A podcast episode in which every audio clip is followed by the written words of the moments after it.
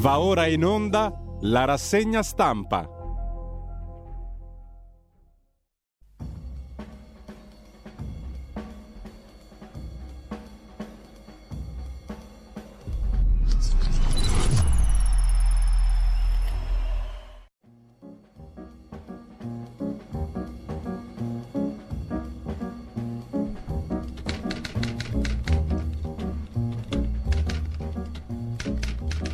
Cordiale buongiorno a tutte le ascoltatrici e a tutti gli ascoltatori da Giulio Cainarca e ben trovati all'appuntamento con la rassegna stampa. Sono le 7.32, il 15 di settembre 2023 e intanto attenzione perché se cercate la rassegna stampa del 13 di due giorni fa non la trovate più su YouTube. YouTube ci ha rimosso completamente la rassegna stampa di due giorni fa di Radio Libertà. Perché? Perché potrebbe esserci un problema con i tuoi contenuti, ci informa YouTube. Abbiamo trovato qualcosa che potrebbe violare le linee guida di YouTube. Per contribuire alla sicurezza della community abbiamo rimosso i contenuti in questione, cioè censurata, tagliata via tutta la rassegna stampa di due giorni fa. Nei prossimi passaggi ti chiederemo di dare un'occhiata ai tuoi contenuti e alle norme. Se vuoi fare ricorso, saremo lieti di riesaminare i tuoi contenuti, scrivono i cinesi di YouTube. Il contenuto della, della rassegna stampa del 13.9 è stato rimosso a causa di una violazione delle norme della community. Abbiamo trovato qualcosa che potrebbe violare le linee guida e abbiamo rimosso i contenuti, ci informa YouTube, a causa di una violazione delle norme della community. Non potremo eseguire azioni come caricare video, quindi non possiamo caricare i video neanche di oggi e nemmeno di ieri perché per sette giorni, per sette giorni non possiamo fare più niente su YouTube. Cosa abbiamo commesso di così grave? YouTube, cosa ho commesso di così grave? YouTube non ammette contenuti che comportano un serio rischio di danni gravi tramite la diffusione di disinformazione in ambito medico su vaccini attualmente somministrati che sono stati approvati e dichiarati sicuri ed efficaci dalle autorità sanitarie locali e dall'Organizzazione Mondiale della Sanità, ci fa sapere YouTube. In merito a patologie e sostanze specifiche, queste norme comprendono le seguenti categorie: disinformazione sulla prevenzione, disinformazione terapeutica, disinformazione negazionista. Nota, le norme di YouTube sulla disinformazione sanitaria sono soggette a modifiche in risposta ai cambiamenti nelle linee guida fornite dalle autorità sanitarie e dall'Organizzazione Mondiale della Sanità. Potrebbe verificarsi un ritardo tra le direttive dell'OMS e delle autorità locali e l'aggiornamento delle norme e le nostre norme potrebbero non riguardare tutte le direttive dell'OMS, eccetera, eccetera. Cosa comportano queste norme? Non pubblicare su YouTube contenuti che includono uno dei seguenti aspetti: disinformazione sulla prevenzione, disinformazione terapeutica, disinformazione negazionista. Esempi, bla bla bla. Insomma, in poche parole, censura. Censura su YouTube insomma, ehm, non credo che ci sia bisogno di tanti commenti. Per sette giorni però non trovate la rassegna stampa se eventualmente vi interessa in quel senso su YouTube. Andate sul nostro sito radiolibertà.net, eh, seguitevi i podcast, ma questo è il quadro della situazione su YouTube. Un mezzo assolutamente utile, democratico, interessante, cinese, comunista, totalitario, nazista, chiamatelo come volete perché c'è poco da dire, questa è una censura bella e buona. Nell'ambito di una rassegna stampa che ha i suoi bei 26 anni di età, fatta da un giornalista che è iscritto all'ordine dei giornalisti e che comunque dà conto di cose che nella vostra libertà voi potete reputare delle solenni fesserie oppure delle cose utili per farvi riflettere. Non spreco altre parole perché il tempo è molto prezioso, a differenza di tutte le parole sprecate da YouTube per, una, un, per fare una cosa sola, censura, punto. Hanno fatto giù un papiro che non finisce più per spiegarti una cosa semplice, ti censuriamo perché siamo padroni noi. E hanno ragione anche, sono privati e nessuno Stato eccepisce nulla.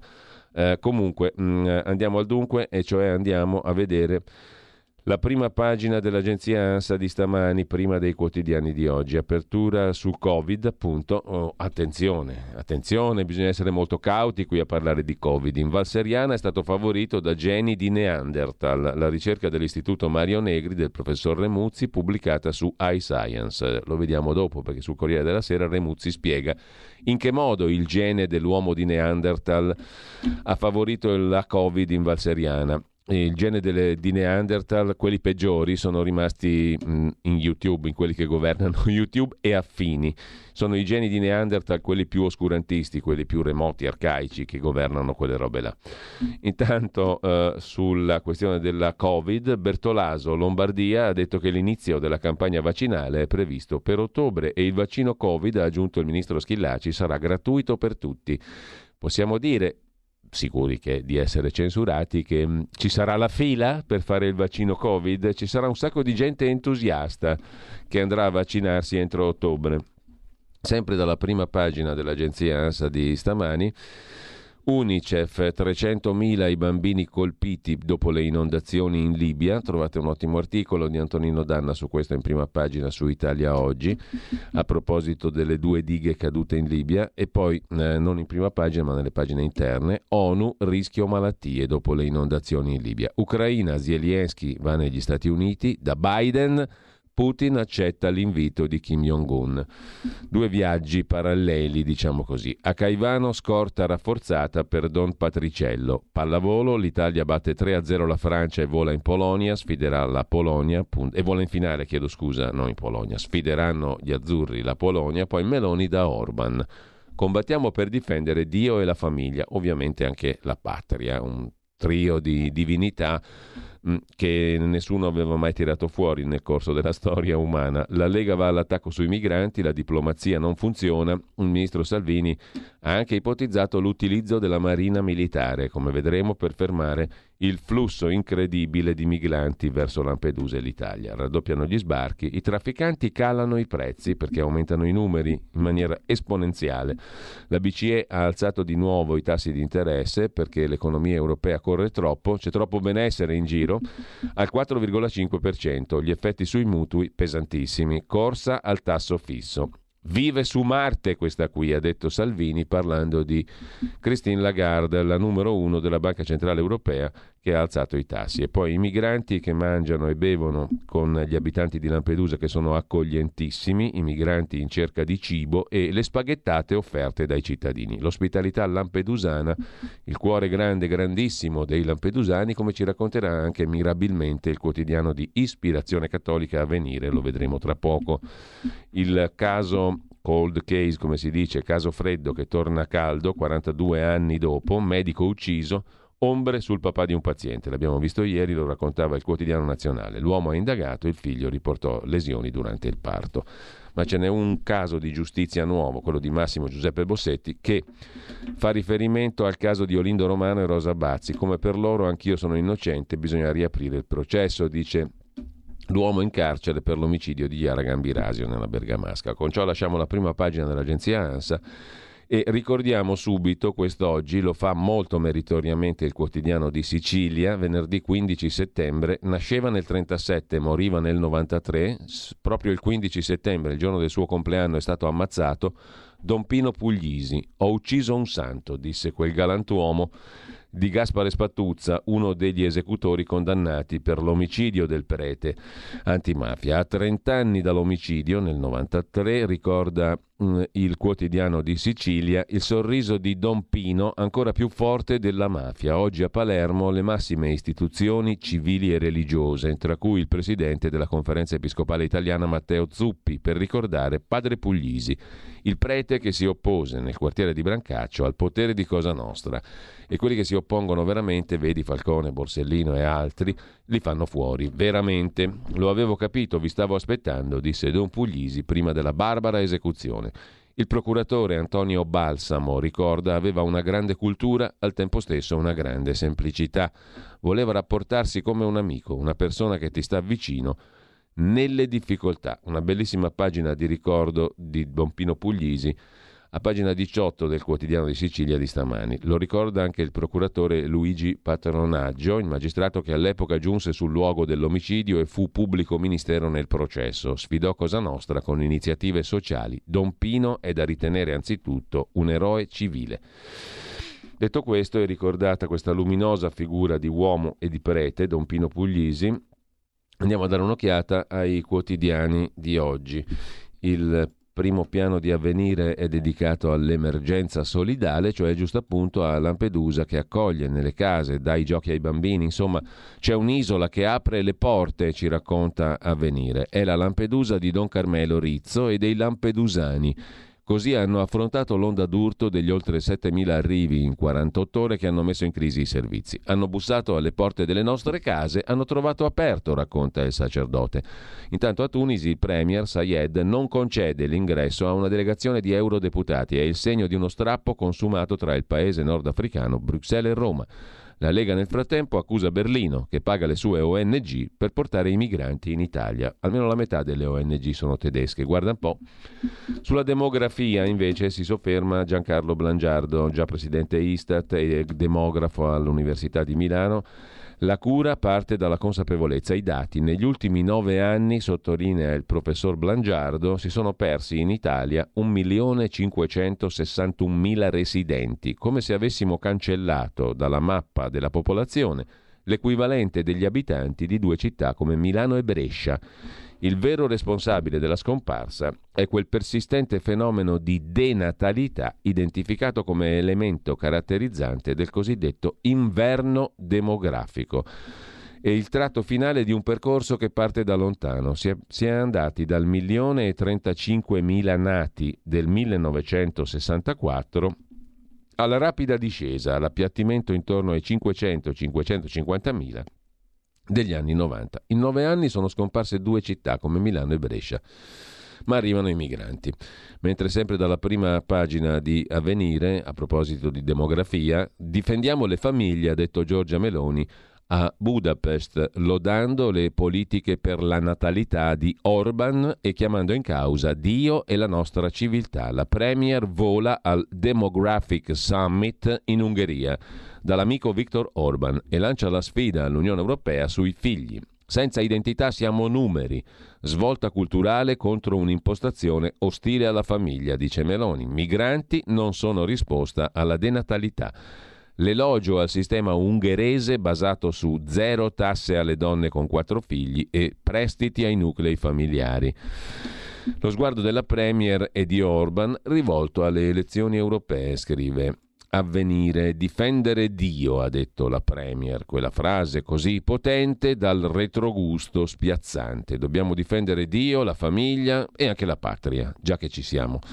Dagli sbarchi una piccola parte degli irregolari minimizza avvenire in prima pagina e noi passiamo alla prima pagina del Corriere della Sera Apertura, titolo principale dedicato al decimo rialzo di tassi da parte della Banca Centrale Europea. Siamo al 4,5% e quelli che hanno il mutuo sono bastonati. Reazione positiva dei mercati. Il ministro Giorgetti deluso, timori per la crescita. Poi Giorgia Meloni da Orban, difendiamo famiglie, Dio e identità, cioè patria.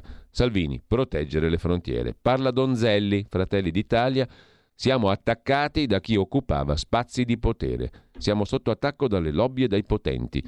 Mentre parla anche il vicepresidente del CSM Pinelli, lo vedremo dopo, giudici e politici, sulle regole serve più rispetto. Incidenti sul lavoro, in un giorno 5 morti, scioperi e proteste, e poi il gene di Neanderthal dietro la strage Covid. Il professor Giuseppe Remuzzi lo spiega. Bergamo, centro del dramma Covid più di qualunque altra parte del mondo. La strage in Valseriana è stata innescata e favorita da geni dell'uomo di Neanderthal ancora presenti nei bergamaschi. Evitate facili ironie, mi raccomando.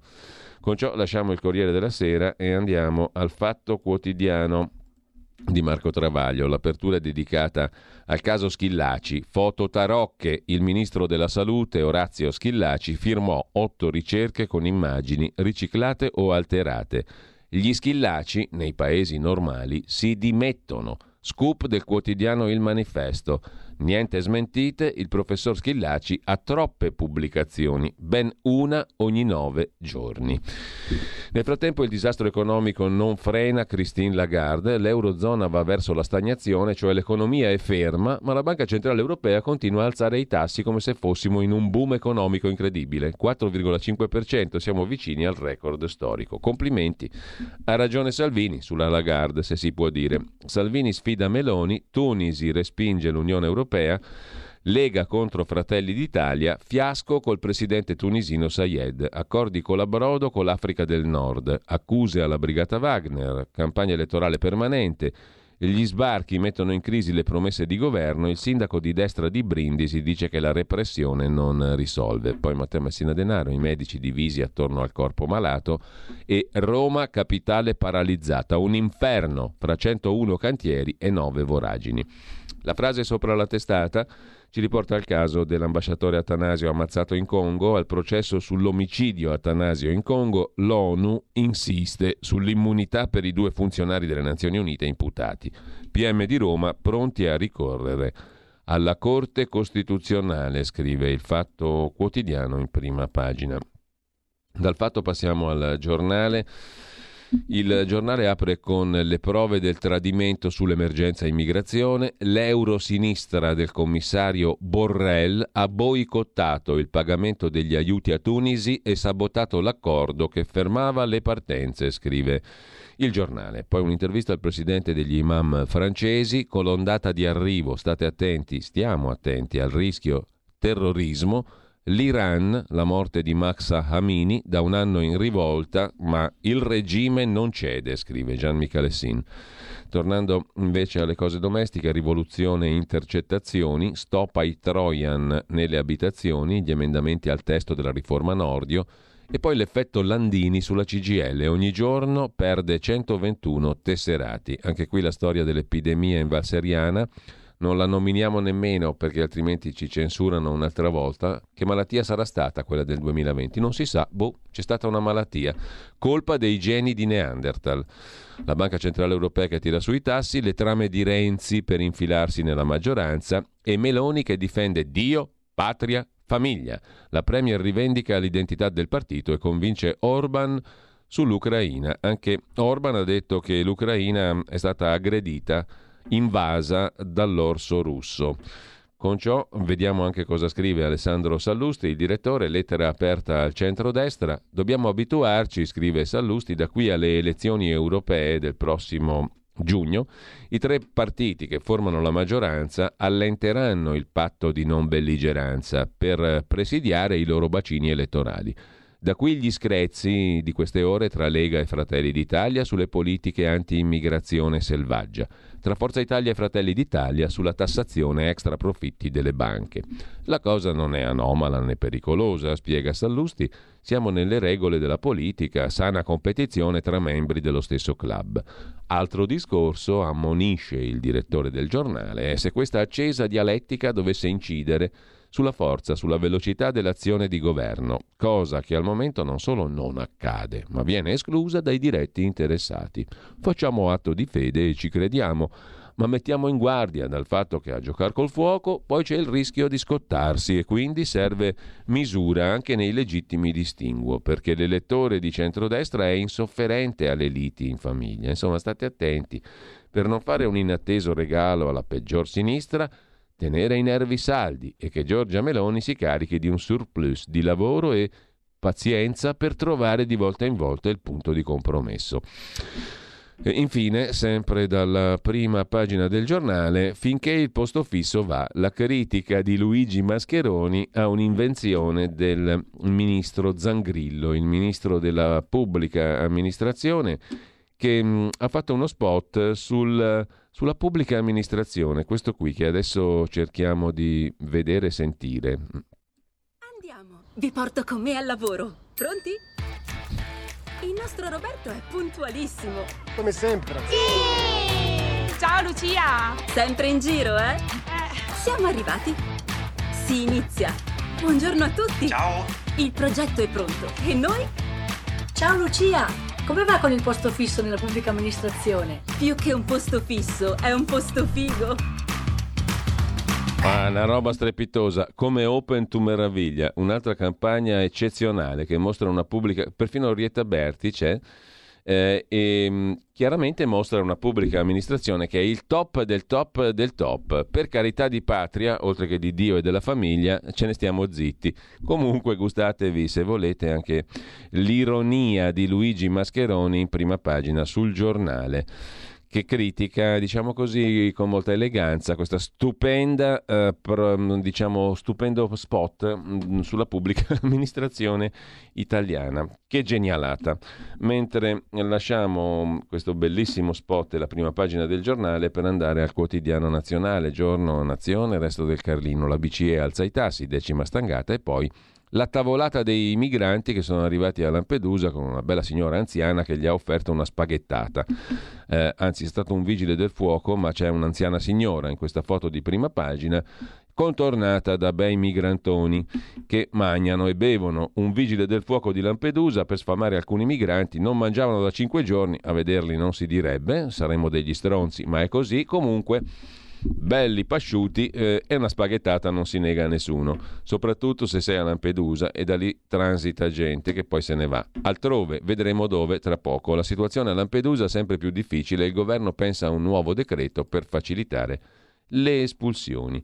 Intanto um, il giorno lo lasciamo, andiamo a vedere il mattino di Napoli, titolo principale sulla BCE che alza i tassi e poi la geniale idea del ministro dell'interno, Piantedosi, che ha avuto un colloquio telefonico con la commissaria europea per gli affari interni Johansson, quella che faceva l'uncinetto mentre parlava Ursula von der Leyen e intanto magari parlava con Piantedosi. Abbiamo condiviso, ha detto il ministro Piantedosi, la necessità di sviluppare una nuova strategia operativa europea contro i trafficanti di esseri umani.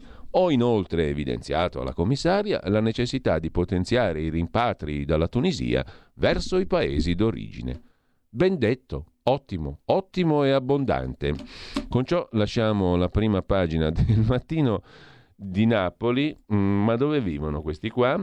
E andiamo a vedere il tempo di Roma. Il tempo apre con un bel virgolettato, Unione Europea sorda, facciamo da soli sull'emergenza immigrazione. Sono le parole di Salvini che forse la pensa un po' diverso da Piantedosi? Chi lo sa? Pare di sì. Salvini rende merito a Giorgia Meloni e certifica l'immobilismo di Bruxelles sui ricollocamenti. Ancora tensione a Lampedusa, i profughi saltano le recinzioni perché hanno saputo che quella signora là faceva le spaghettate e quindi saltano le recinzioni per andare a mangiarsi gli spaghetti e gli arrivi non si fermano. Pianese, Coisp di polizia dice sull'isola sicurezza garantita.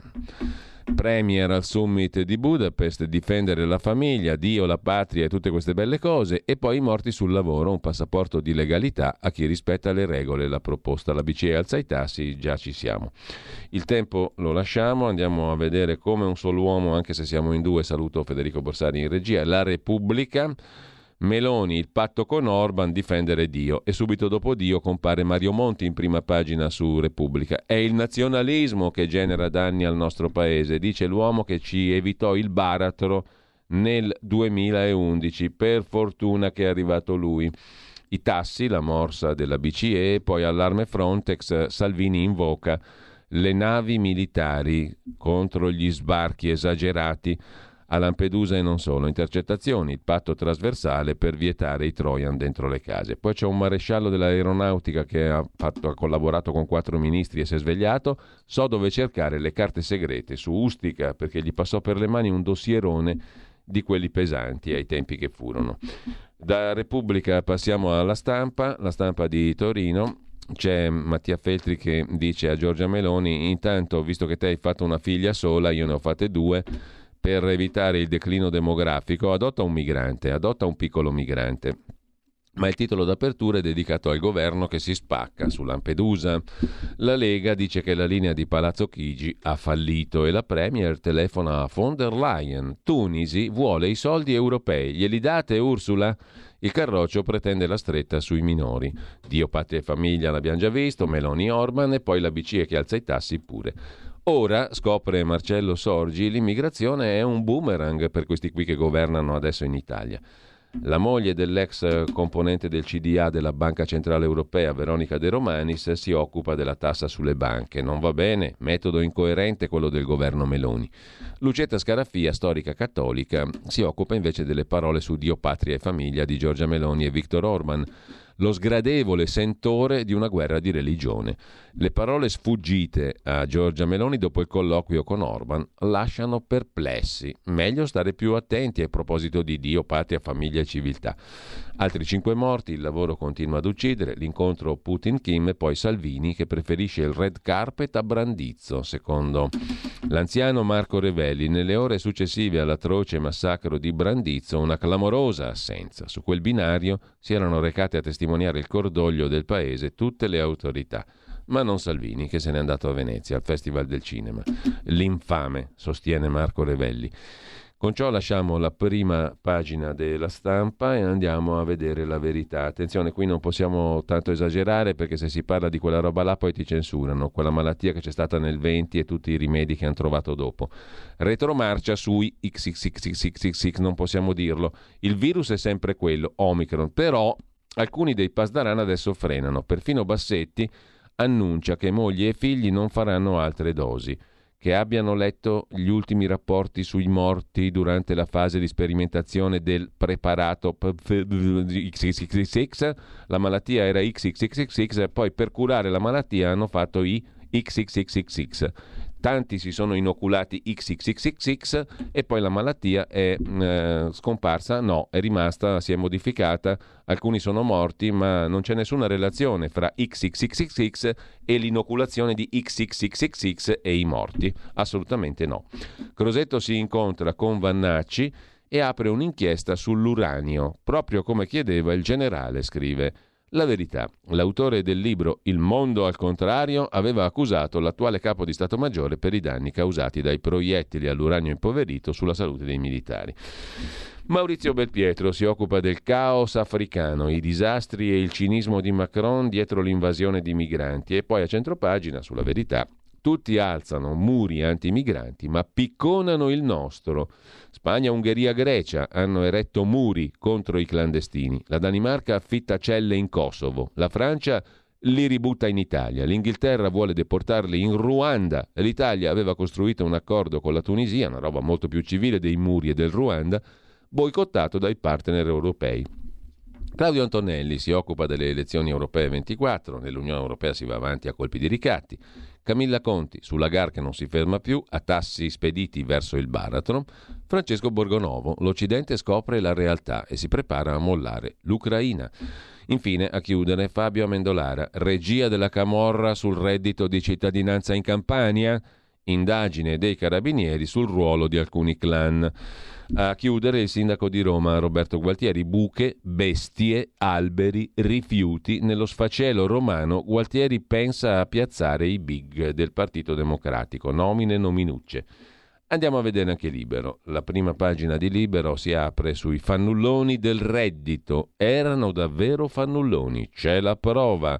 Su 190.000 persone rimaste senza assegno, solo 55.000 frequentano i corsi di avviamento al lavoro, scrive Sandro Iacometti. E chi si iscrive incassa 350 euro al mese. E poi la malattia XXX, la CIA occultò la verità, il virus è sfuggito ai cinesi. Scienziati messi a tacere, scrive Libero. Ci dissociamo ovviamente da questo.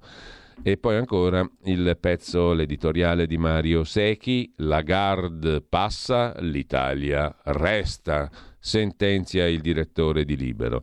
Ha definito l'inflazione transitoria, è partita in ritardo col cambio di rotta della politica monetaria.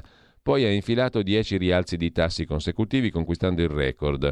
Lei, Christine Lagarde, senza dubbio, donna di tempra e di Hermès, di potere e di Louis Vuitton, di finanza e di Chanel, è passata dalla torre d'avorio all'Eurotower, sempre più in alto, eccetera, eccetera, soprattutto eccetera. E Oriana Fallaci confessò che spreco dover morire.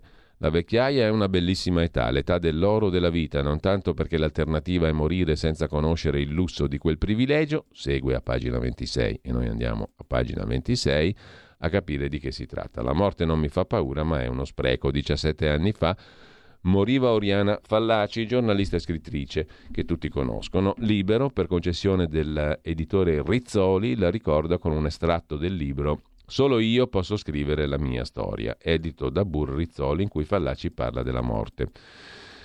Un allegro argomento in prima pagina su Libero, mentre Daniele Capezzone si occupa di liberisti e libertari. Dove siete? La lezione di Antonio Martino. E poi molestie e fughe a Lampedusa, stallo dell'Unione Europea, governo pronto ad agire. Polveriera Africa. Andiamo in pausa.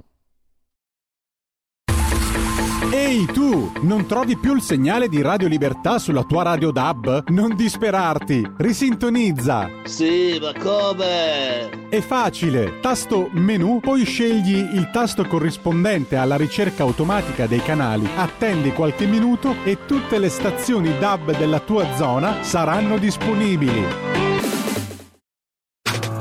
Stai ascoltando Radio Libertà. la tua voce libera, senza filtri né censura. La tua radio.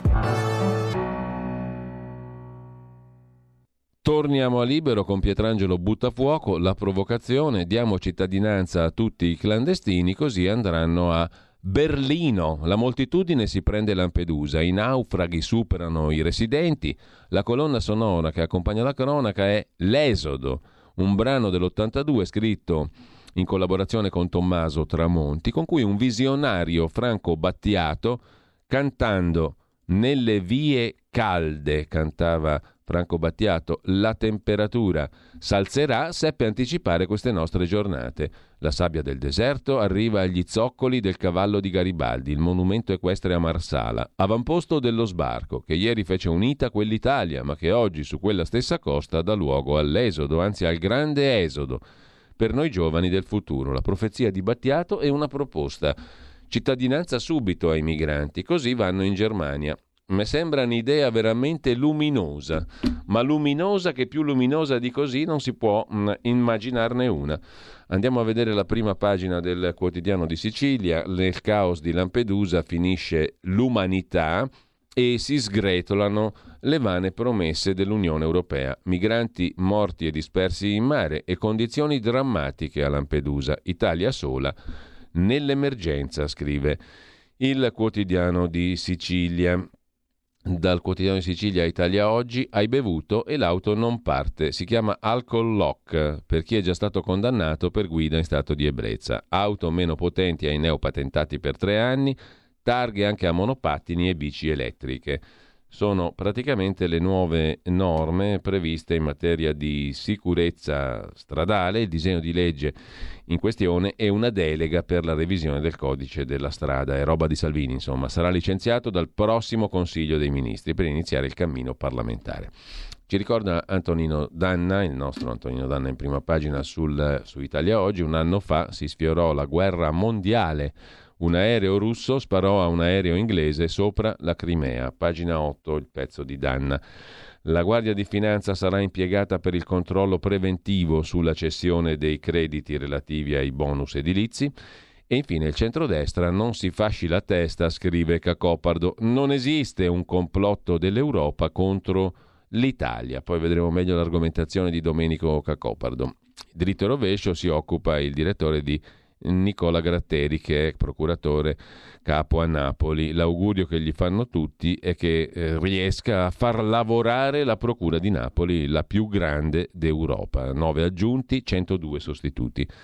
Lasciamo Italia oggi, dalla prima pagina del foglio di oggi. Vi segnalo, così en passant, l'Andreas Version di Andrea Marcenaro. La stupidità è, a proposito di Gratteri, la stupidità è evidente, salta agli occhi, appare subito come un'ironia da sciocchi, robetta da tre soldi, un tentativo di ridacchiare tra i più beceri, un modo di esprimersi, tra l'altro, che ha assorbito e digerito il qualunquismo più plebeo, la disconoscenza delle istituzioni civili più sacre, conquistate con la resistenza, suonando infine come uno sputazzo su secoli di cultura della giurisprudenza, dalla primissima romana a quella definitiva di Beccaria, perché le sfregia e le offende con giocarelli di parole asinini che non inducono al sorriso e fanno mettere piuttosto le mani nei capelli. Comunque, conclude Marcenaro, come la giri la giri, Gratteri fa rima con giustizieri, penitenzieri e che me ne fotte a me dei prigionieri. In prima pagina sul foglio Ma vediamo dove vanno i migranti che arrivano così tanti. In Lombardia, in primo luogo, numeri record e lo certifica una fonte insospettabile, avvenire nel dorso lombardo di oggi. La regione Lombardia è prima in Italia per stranieri nei programmi di accoglienza, 20.000, quasi il 60% in più dell'anno scorso. E meno male che governano i fascisti, la destra, e al netto degli ultimi, anche in Lombardia, e al netto degli ultimi sbarchi. Il presidente Fontana dice che la situazione rischia di essere difficile da gestire. Il sindaco PD di Bergamo, Gori, Serve una capacità logistica che il sistema in capo alle prefetture non è in grado di assicurare. C'è poi da risolvere, aggiunge a venire, il problema dei ragazzi minorenni giunti nel nostro paese da soli. Dal 31 luglio la Lombardia si faceva carico, al 31 luglio, di 2.680 di loro, seconda in Italia dopo la Sicilia. È un filo rosso che risale l'Italia sulla strada della speranza e dell'accoglienza, ma non senza fatica. Sono quasi 20.000, secondo le ultime stime, i migranti accolti nei programmi d'accoglienza in Lombardia, che è la prima regione d'Italia, ancora più della Sicilia. A proposito uh, di nord, dopo la Lombardia c'è anche Torino che occupa, si occupa se ne occupa la stampa, chiedo scusa, Torino che ha a che fare con l'emergenza migranti, l'accoglienza scoppia. Scrive la stampa stamani in cronaca locale. Da settimane il centro di via Traves a Torino è allo stremo, ma la creazione di nuovi hub, cioè di nuovi centri di raccolta, è ancora sulla carta. Ha detto l'arcivescovo Repole, impegniamoci tutti ad accogliere, a stimolare l'Europa a cambiare le politiche per evitare migrazioni non volute. impegniamoci tutti ad accogliere. Ma se tutti gli africani decidessero di partire, cos'è che accogliamo? Quanti ne accogliamo? Cioè qualcuno ha in mente qual è il limite? di accoglienza, qual è la possibilità. Gli altri paesi ce l'hanno presente tutti, perché hanno chiuso tutti quanti le frontiere. Noi non dovremmo chiuderle. Il sindaco Lorusso di Torino aggiunge siamo in una situazione critica, occorre che vi sia un'iniziativa diversa da parte del governo per aiutare tutti i comuni italiani. Parla anche l'ex ministro Francesco Profumo, nel caso della liberazione del MOI di Torino hanno concorso le istituzioni, bla bla bla. Tra due settimane i container dovevano essere liberati per ospitare i clochard e invece tocca ospitare aspiranti profughi. Così sulla stampa. Intanto mh, mm, arrivano, arrivano, arrivano, ma noi abbiamo a che fare con quelli che sono già qua e magari anche nati qua, cioè gli italianuzzi di seconda e terza generazione provenienti dai paesi dai quali continuano ad arrivare gente continua ad arrivare gente come in questi giorni. A Milano è successo questo, fidanzati rapinati e picchiati in strada, assaltati da sette ragazzi chi erano questi ragazzi? Tutti egiziani, hanno tra i 20 e i 16 anni, tre sono minorenni, hanno agito in branco e per pochi euro è il futuro luminoso che ci aspetta questo. Essere derubati, bastonati, picchiati per pochi euro in una grande città, o piccola, o media, o anche in un paesino. L'aggressione a luna di notte in piazzale Gambara. Quando hanno visto, racconta Cesare Giuzzi sul Corriere della Sera in cronaca lombarda, pagina 3 del dorso milanese del Corriere di oggi, quando hanno visto la pattuglia dei carabinieri che arrivava alle loro spalle, hanno gettato a terra la felpa e i due cellulari rubati alle vittime, cioè hanno menato. E picchiato per strada e derubato due fidanzati per recuperare un bottino straordinario, una felpa e due cellulari. I carabinieri, in attesa dei rinforzi, temendo che quei sette aggressori, ragazzi, potessero fuggire, li hanno fermati con la scusa di un normale controllo. E anzi, in modo scherzoso, i due carabinieri hanno cercato di tenerli lì a chiacchierare alcuni minuti nell'attesa dei colleghi.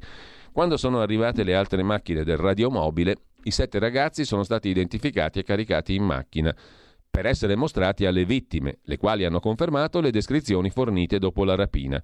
Uno dei giovani aveva capelli biondo platino, un altro un giubbotto scuro con inserti fluorescenti. Sono tutti egiziani, hanno tra 20 e 16 anni, tre sono minorenni. Ragazzi giovanissimi, alcuni con segnalazioni già alle spalle.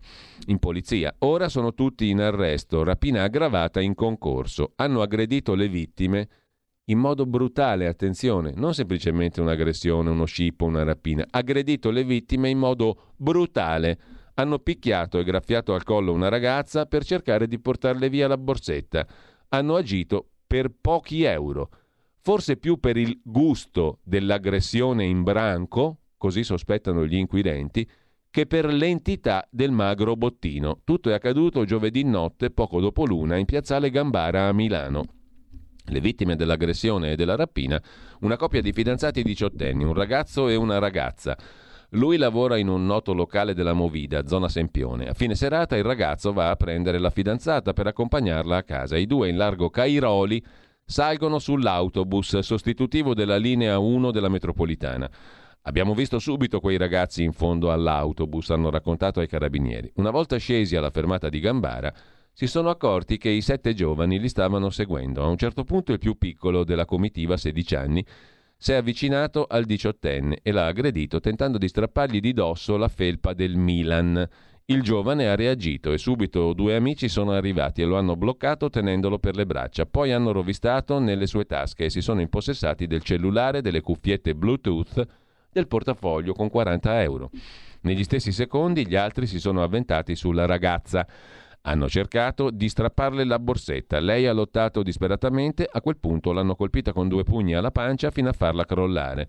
In quel momento sono riusciti a mettere le mani sul suo cellulare. Poi la fuga di corsa. I due fidanzati hanno visto una pattuglia di carabinieri di passaggio, hanno fermato i militari, hanno chiesto aiuto. È scattata una battuta di ricerca che ha dato i frutti alcuni minuti dopo, quando una pattuglia ha incrociato i ragazzi in via Olivieri verso Baggio. Davanti agli inquirenti hanno confessato, hanno fatto recuperare felpa, cuffie e cellulari in via Olivieri. Nella tasca di uno di loro i 40 euro, ma non il portafoglio. I tre minorenni, due sedicenni e un diciassettenne, sono stati portati al CPA del Beccaria.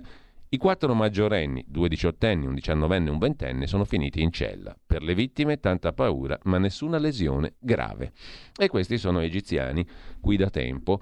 Portiamone qua ancora, a migliaia di persone interessanti.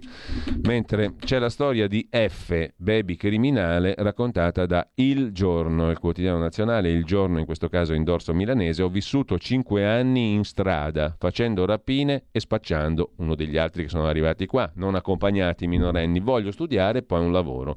La testimonianza di un tunisino oggi quindicenne, arrivato in Italia a dieci anni da solo sul gommone degli scaffisti. Scippavo turisti in corso Como, puntavo collane e orologi. Mamma piangeva al telefono, adesso è felice.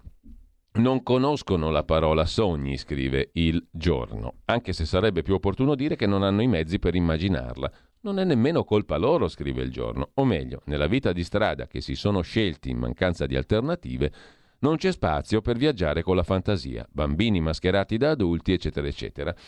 Al di là della finta poesia, ha 15 anni, ma sulla pelle ha vissuto esperienze che persone comuni non provano in 50, racconta Maria Chiara Rossi che lo intervista questo tizio qua.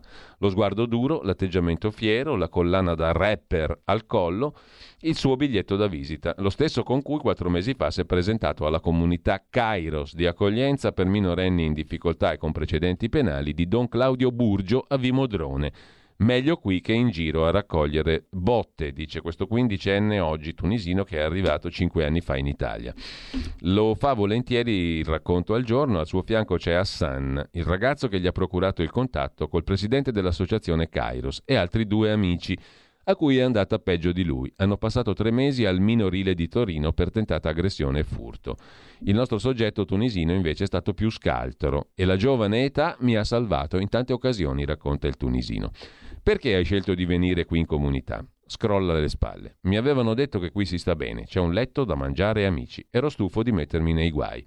Come ho vissuto fino ad allora, scappando di comunità in comunità. È da cinque anni che sono in giro. Ogni tanto mi mettevano in dormitori pubblici, dove i letti erano tutti attaccati. Non avevamo spazi né libertà. Sono scappato da 20 centri in tutta Italia. Prima a Bologna, poi Bergamo-Milano. In zona Brenta sembrava di stare in ospedale, sono subito fuggito. Io a casa in Tunisia stavo bene, ma volevo una vita migliore. Mio papà è morto, mamma ha saputo da altri che me ne ero andato. Lei non voleva che partissi. Ora la chiamo tutti i giorni, ma le mento. Lei piange sempre, anche se le racconto che va tutto bene, è a conoscenza della verità. Qualcuno gliel'ha detto. L'unica volta che l'ho sentita felice è quando le ho spiegato che vivevo in comunità e che avevo trovato qualcuno disposto ad aiutarmi. Sono partito dalla Tunisia su un gommone cinque anni fa. Eravamo in 30, ci abbiamo messo solo 20 ore. Con me una donna incinta. Non poteva partire in aereo e piuttosto che rimanere a casa ha fatto la traversata. Quando sono arrivato a Lampedusa mi hanno dato un telefono e ho cominciato a sentire i ragazzi del mio paese emigrati a Milano. Ho attivato la geolocalizzazione, ho visto i mezzi per salire al nord. Sui treni mi nascondevo nei bagni, non mi hanno mai beccato. Solo a Milano è successo, ma non mi hanno fatto niente. Qua la polizia è diversa rispetto a dove abito io. In Tunisia, se sgarri, hai finito di vivere. Qui invece ti rimproverano, ma poi ti lasciano andare. Di notte non dormivo, meglio stare svegli. Ho cominciato a rubare. Giravo in zona Maciachini, in zona San Siro. Lì ho conosciuto ragazzi che mi hanno aiutato e che vedo ancora quando esco dalla comunità. Per mangiare rubavo, andavo in Corso Como ad aspettare la gente ubriaca che usciva dai locali e dalle discoteche. E su questo fa benissimo il quindicenne tunisino, eh? ha ragione lui. Orologi, portafogli e collane. Avevo capito quali erano gli oggetti di valore. Ogni tanto spacciavo hashish. Mi hanno beccato cento volte i poliziotti con il fumo addosso. Per fortuna avevo solo 13 anni e non potevano fare nulla. Qualcuno ha tentato di farti del male, sì, hanno provato a picchiarmi per derubarmi, ma io so difendermi. Per quello giravo sempre armato. Pistole no, costano minimo 300 euro e intanto si accende una sigaretta. Cosa vuoi fare da grande? Scrolla le spalle. Fra una settimana vado a scuola per la prima volta. Fino ad ora ho imparato tutto per strada. Spero mi lasciino fumare. Non voglio rotture. C'è qualcosa che ti piace fare? Rubare, dicono gli amici ridendo. Non lo so, dice lui. In futuro voglio lavorare, mi basta anche fare il muratore. In Tunisia aiutavo mio nonno quando ero piccolo. Hai smesso coi furti da quando sei in comunità? Sì, a parte l'altro giorno che ero sui navigli e volevo portarmi a casa un Jack Daniels, una bella bottiglia di whisky, insomma, a, tre, a 15 anni cosa vuoi, cosa vuoi bere? L'estate, una bella bottiglia di whisky. Una vecchia che mi conosceva ha fatto il mio nome. Un sogno ce l'hai? Non fa in tempo a rispondere perché in comunità è ora di ritrovarsi per pranzo. Bellissima gente ci portiamo a casa, ragazzi. È il futuro, questo è il futuro dell'Italia. Continuiamo a farle arrivare di questi qua. Salvini pressa difendere le frontiere con la Marina Militare, non escludo nulla. Ma se svegliano o non si svegliano al governo italiano? Punto di domanda. Il vice segretario della Lega Crippa, dalla via diplomatica, nessun risultato. Poi dice Salvini comunque bene, Giorgia Meloni attacca Berlino. Stiamo lavorando come governo tutti insieme, senza differenziazione, nel rispetto del lavoro gli uni degli altri, per un nuovo decreto sicurezza, dice Salvini. E visto che l'Europa è clamorosamente assente, lontana, distratta, ignorante, sorda, dovremo muoverci per conto nostro, difendere le frontiere per conto nostro, dice Matteo Salvini al culmine di una giornata convulsa che poteva segnare una crepa profonda tra Lega e Fratelli d'Italia sul fronte immigrazione. Salvini difende però il lavoro fatto da Giorgia Meloni, nega divergenze di vedute, scrive il Corriere della Sera, e corregge in modo plateale le dichiarazioni rilasciate nella mattina di ieri dal vice segretario della Lega Crippa ad affariitaliani.it. Crippa, alla domanda sull'efficacia della strategia adottata da Giorgia Meloni, aveva risposto a occhio no. La via diplomatica non ha portato a nulla. Il governo della Tunisia ha dichiarato guerra all'Italia. Non è possibile che un paese come l'Italia sia sotto ricatto degli stati del Nord Africa. Vedremo ora cosa succederà dopo la presa di posizione di Salvini. Difendere le frontiere con la marina militare non escludo nulla, ha detto Matteo Salvini. Parla anche Marion Marshall, la nipote di Marine Le Pen, che ora Persegue però una via politica diversa dalla zia. Io qui a Lampedusa mostrerò ai francesi quanto siete rimasti soli. Vi segnalo su Atlantico Quotidiano, tema immigrazione, l'articolo di Federico Punzi. Chi ha interesse a sabotare l'accordo con la Tunisia, cosa possiamo fare da soli? Come dice Salvini, fare da soli. I sabotatori puntano a logorare e a smorzare la carica del governo Meloni in vista delle europee. Partenariato con Tunisi, pulizia normativa e una missione anti-pirateria. A sorprendere non è quel che accade a Lampedusa, scrive Punzi. A sorprendere è che ancora ci si sorprenda dopo anni in cui assistiamo allo stesso identico copione. Sulla questione invece Islam si sofferma il giornale. Alberto Giannoni intervista, pagina 5 de Il giornale di stamani, Hassan Chalgumi, imam di Drancy alle porte di Parigi, presidente della conferenza degli imam di Francia, amico degli ebrei, ha guidato una delegazione di 12 imam allo Yad Vashem. nato a Tunisi, è nel mirino di islamisti e fanatici e denuncia il rischio ISIS, Stato islamico, sui barconi. Senza l'impegno dell'Unione Europea l'esodo non si fermerà. Il mio paese, la Tunisia, è vittima di un fenomeno che attraversa i confini e si argina soltanto coi mezzi giusti. Io ringrazio il governo italiano per il sostegno a Tunisi. L'Europa ora scenda in campo. Caso Brescia. Se un giudice accetta la violenza come cultura, si torna all'età della pietra, dice l'imam Hassan Chalgoumi dalla Francia al giornale. Sul quotidiano invece Avvenire, sentite qua che bella descrizione fa il quotidiano cattolico di Lampedusa. C'è un'immagine che rimarrà nella mente di Don Carmelo Rizzo, quando gli chiederanno di Lampedusa e di come l'isola ha affrontato l'onda d'urto di 7.000 arrivi in un solo giorno. 7.000 persone disperate, dai filmati che abbiamo visto non mi sembravano tanto disperate, dico la verità. Vedetevi i filmati, ce ne sono tanti su, so, sui social, non sembrano persone né denutrite, né disperate, né affamate. Dite quello che volete, ma non sembrano così. Poi ognuno si faccia la sua opinione, c'ha la sua opinione, finché possiamo, eh? perché qua è sempre, sempre più a rischio avere delle opinioni, è sempre più difficile, sei sempre più soggetto a censura, però allora che siano disperati, affamati e denutriti, questo non ce lo potete dire, assolutamente no. Comunque 7.000 persone disperate, con poco o nulla, dopo l'orrore della prigionia libica e la pericolosa traversata in mare. Ecco, quell'immagine che rimarrà nella mente di Don Carmelo sono le case aperte, tutte le case aperte dei lampedusani durante la notte, per offrire cibo, acqua, qualche vestito e anche qualche giocattolo per i più piccoli. È una bellissima Lampedusa che aiuta. Non ci aspettavamo questi numeri, con 7.000 arrivi salta tutto, anche la dignità, dice Don Carmelo Rizzo, da due anni parroco di Lampedusa. Quello che è successo la scorsa notte, però, è anche una bella pagina di accoglienza, dice il prete. È successo in poco tempo. L'hotspot al collasso non era in grado di offrire accoglienza e i migranti si sono riversati lungo le strade dell'isola per cercare un po' di cibo e conforto. Hanno bussato alle porte e hanno trovato tutte le case aperte, racconta con orgoglio Don Carmelo. Uomini, donne e bambini si sono radunati anche davanti alla chiesa. Abbiamo aperto i saloni parrocchiali e le strutture della Casa della Fraternità per cercare di offrire aiuto. La parrocchia è diventata un punto di raccolta per tutto quello che serve ai migranti.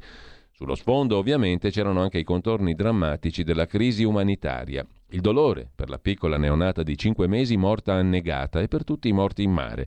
Sull'isola ieri è stato giorno di lutto e ieri si è svolta anche una fiaccolata in serata, un momento di preghiera per tutte le vittime del mare. Sono tanti i lampedusani, scrive Avvenire, che anche per l'intera giornata di ieri si stanno prodigando in qualsiasi modo cercando di assistere e aiutare tutte le persone che sono arrivate in questi giorni. Desidero ringraziarli di cuore, ha detto il sindaco di Lampedusa, Filippo Mannino. Ringrazio, aggiunge il sindaco, il parroco di Lampedusa e il vescovo che non hanno esitato a mettere a disposizione i locali della Casa della Fraternità per donne, bambini e le categorie vulnerabili. E ancora grazie alle forze dell'ordine, alla Croce Rossa.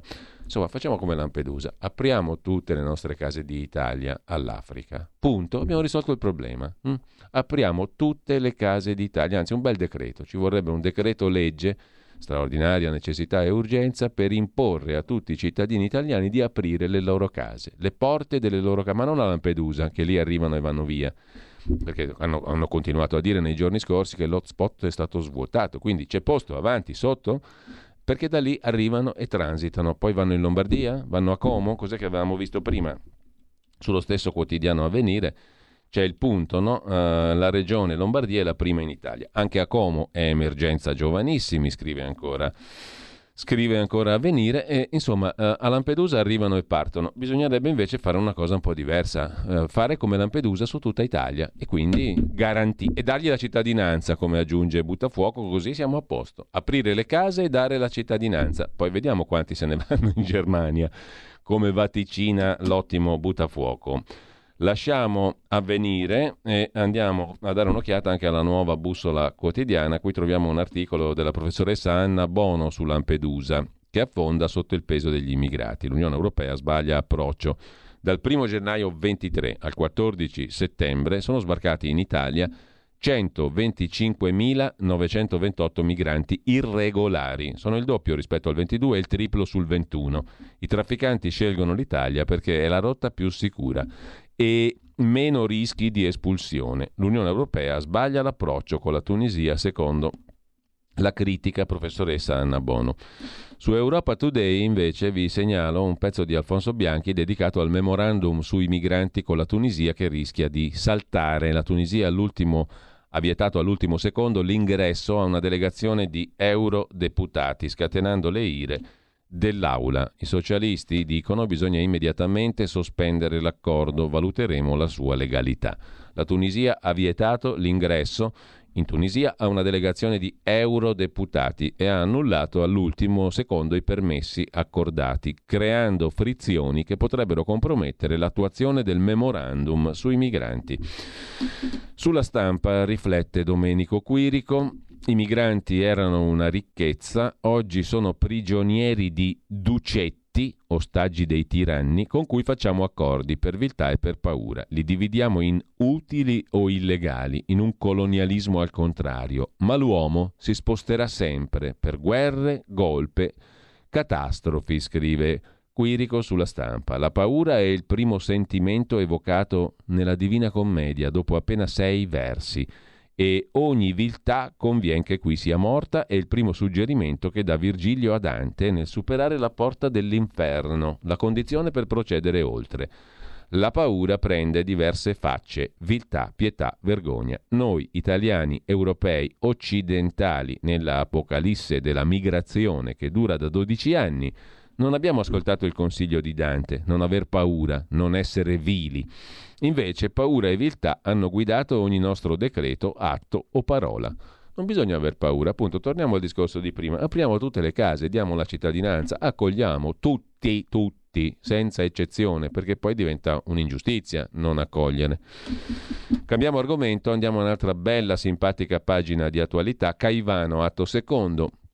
Un nuovo blitz. L'obiettivo del governo è colpire i signori della droga.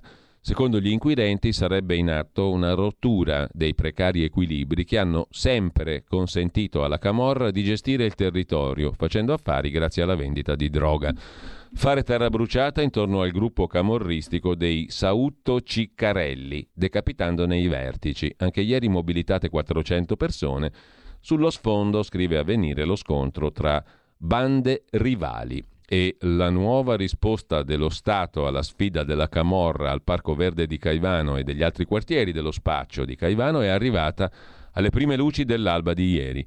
Nei vialoni lungo i quali nei giorni scorsi per tre volte i cortei di moto dei clan camorristici hanno sfilato con le armi in pugno sparando a raffica in aria, ieri sfrecciavano le decine di auto dei carabinieri, polizia e guardia di finanza, decine e decine di auto impegnata in una vasta operazione interforze, in totale 400 uomini in campo, che col supporto della scientifica e delle unità cinofile antidroga hanno sequestrato cocaina, hashish, armi, munizioni, denaro contante e impianti di videosorveglianza che i capiclan utilizzano per sorvegliare le piazze di spaccio. Erano 400 gli uomini impiegati anche nel primo blitz del 5 settembre scorso, dopo la visita di Giorgia Meloni al Parco Verde. In quell'occasione la Premier annunciò il piano straordinario di interventi per Caivano e le altre misure confluite nel decreto che porta il nome di Caivano. La stessa Presidente del Consiglio, il giorno prima dell'operazione di ieri, in tv era stata perentoria. Risponderemo colpo su colpo e non ci faremo intimidire dalla criminalità organizzata. Il ministro dell'Interno Piantedosi ieri ha parlato di interventi che non rimarranno isolati e si inquadrano in una più ampia strategia di presidio e di controllo del territorio. Il ministro Piantedosi sarà oggi a Napoli, parteciperà a un comitato Ordine e Sicurezza Pubblica in prefettura. Al centro proprio la questione di Caivano, scrive Avvenire. Stai ascoltando Radio Libertà. La tua voce libera, senza filtri né censura. La tua radio.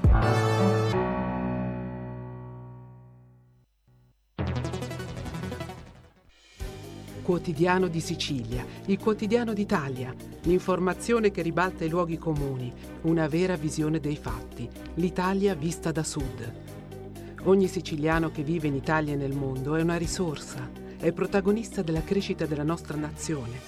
Dai forza alla crescita della nostra isola, abbonandoti al QDS digitale più archivio a soli 99 euro annui. Quotidiano di Sicilia, il quotidiano d'Italia, una scelta di valore.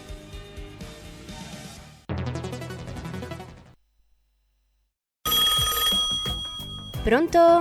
Avvocato. Mi dica. C'è bisogno di lei. Sono l'avvocato Celeste Collovati. Con me parlerete di pensioni e di diritto del lavoro e tutte le problematiche inerenti al lavoro. Ciao a tutti, sono Massimo Leonardi, avvocato e dottore commercialista. Con me parleremo di diritto tributario, diritto societario e danni da mala sanità. Sono l'avvocato Giorgia Colombo. Con me parlerete di immobili, condominio e diritto dell'arte. Vi aspettiamo! Vi aspettiamo! Vi aspettiamo! L'avvocato risponde ogni giovedì dalle 17 alle 18. C'è bisogno di lei. Stai ascoltando Radio Libertà, la tua voce libera, senza filtri né censure, la tua radio.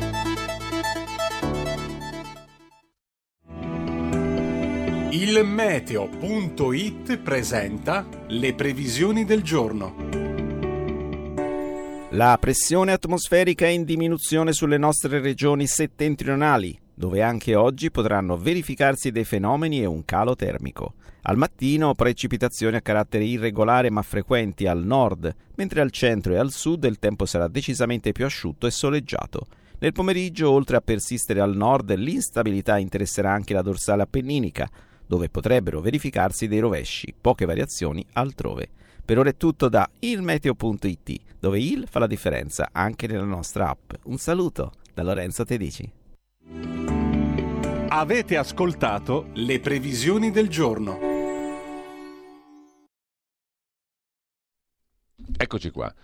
Dopo Caivano andiamo a vedere un altro articolo su Avvenire dedicato più in generale alle mafie, ma in questo caso a Milano e Lombardia. L'allarme della direzione investigativa antimafia c'è il rischio di accaparramento dei fondi del mitologico PNRR. Adesso poi ci dovranno spiegare anche cosa stanno facendo con questo debito. Eh, dove si stanno investendo i fondi a debito nostro, pagheremo noi, del PNRR? Cosa si sta facendo di concreto sotto gli occhi di tutti? Visibile, realizzabile, concreto, pragmatico? Nella relazione semestrale della direzione investigativa antimafia si sottolinea la capacità delle cosche di inquinare a Milano e Lombardia il tessuto produttivo. In prima fila c'è sempre l'andrangheta capace di rigenerarsi dopo ogni blitz che punta a infiltrare le istituzioni. In Lombardia c'è il rischio concreto di accaparramento dei fondi del PNRR da parte delle criminalità organizzate. Molto interessante, il debito lo paghiamo noi, i frutti se li mangiano i mafiosi. È uno dei passaggi della relazione semestrale della Direzione Investigativa Antimafia pubblicata ieri. Ora, che la mafia si inserisca nelle varie attività economiche è un dato di fatto, insomma, che lo sanno anche i bambini prima di nascere che però nei meccanismi di utilizzo dei fondi che arrivano da Bruxelles ci si inserisca la mafia, questo è ancora più interessante. Un pochino di attenzione in più ci andrebbe forse, no? Su roba che prendiamo a debito dall'Europa e che ha delle modalità ben precise per essere utilizzata. In quelle modalità andrebbero un pochino blindate, un pochino blindate. Hm? Le difficoltà economiche e sociali dovute alla crisi globale di questi ultimi anni e le conseguenze della XXX, non si può parlare di quello che è successo nel 20, hanno in, e 21, hanno interessato fortemente la Lombardia, si legge nel documento della Direzione Investigativa Antimafia. La tenuta economica della Lombardia è un'attrattiva per le mafie. In questa prospettiva, si legge ancora, la soglia di attenzione è particolarmente elevata sul rischio di accaparramento da parte di organizzazioni criminali di fondi pubblici stanziati prima per l'emergenza sanitaria e poi per le ristrutturazioni edilizie, super bonus, e in prospettiva per il perfezionamento del Piano Nazionale Ripresa e Resilienza, PNRR, che permetterà l'accesso ai fondi stanziati dall'Unione Europea con Next Generation EU e anche in funzione delle potenziali criticità legate alle opere già in corso di realizzazione per l'altro capitolo di spesa, le Olimpiadi invernali Milano-Cortina, sottolinea la relazione. L'Andrangheta si conferma prima holding criminale in Lombardia, sia nel distretto della Corte d'Appello di Milano, Lombardia occidentale, dove sono state cinque le attività investigative sulle cosche calabresi, che nel distretto di Brescia, Lombardia orientale, con tre operazioni. Nessuna operazione ha invece interessato le altre organizzazioni mafiosi, a eccezione dell'Andrangheta. Un'andrangheta che con 25 locali, cioè organizzazioni territoriali, tra le province di Milano, Brianza, Como, Lecco, Brescia, Pavia Varese, conferma ed estende il suo radicamento in Lombardia. Durante l'indagine infinito ne furono accertate 15 di locali, 10 in meno di oggi. Un'andrangheta che è radicalmente cambiata. Dal 2010 non fa più omicidi, ha detto la procuratrice dell'antimafia di Milano Alessandra Dolci. Le contestazioni riguardano reati di natura economica e finanziaria. L'andrangheta fornisce servizi a prezzi fuori mercato. A essa fanno capo cooperative che non pagano le tasse, contributi pensionistici nemmeno e rendono servizi alle imprese in condizioni di monopolio. Sono evasori totali, restano in vita il tempo di fuggire all'erario e dichiarano bancarotta, alla cinese insomma, venendo poi sostituite da realtà uguali. Così si viene a creare un sistema che inquina il mercato, dice la dottoressa Dolci. Le mafie inoltre non hanno smesso di influenzare le procedure di affidamento delle gare pubbliche, fin dalla stesura dei bandi, prosegue la relazione della direzione investigativa antimafia, con raffinate strategie per intercettare gli ingenti stanziamenti e per avviare manovre di corruttela nei confronti dei professionisti e tecnici incaricati. Ciò può avvenire anche nelle fasi successive, con azione estorsiva ma la casistica è molto ampia e le indagini hanno mostrato anche che ci sono stati casi di sodalizi mafiosi scesi a patti per assicurare alle aziende una rotazione nell'assegnazione dei contratti pubblici, pilotando così le offerte. In ogni caso le strategie per dissimulare condotte illegali e inserimento di capitali illeciti sono sempre più sofisticate. L'andrangheta si è trasformata, scrive la direzione investigativa antimafia su Milano e Lombardia, in un trust societario capace di mettere a disposizione dell'economia il proprio capitale di relazione con i poteri, la riserva di violenza e il capitale di ricchezze illecite. Nei beni confiscati alle mafie, la Lombardia è quinta dopo Sicilia, Calabria, Campania, Lazio, scrive Avvenire. Tornando a Europa Today, invece, c'è un articolo interessante sui farmaci che mancano per i bambini. Siamo in Germania. Il ministro ai genitori dice niente, panico. Ma secondo gli esperti ogni giorno un milione e mezzo di tedeschi fanno i conti con la carenza di medicine. Attualmente in Germania, scrive Dario Prestigiacomo su Europa Today, un milione e mezzo di persone circa sono colpite ogni giorno da carenza di medicinali, un problema che rischia di aggravarsi durante la stagione invernale, colpendo in particolare i farmaci destinati ai bambini. Sempre su Europa Today, a proposito invece di questioni chimiche, diciamo così, e di salute, c'è un altro articolo interessante sul fatto che i nostri corpi, tutti i nostri corpi, sono pieni di bisfenolo A che diavolo è il bisfenolo A?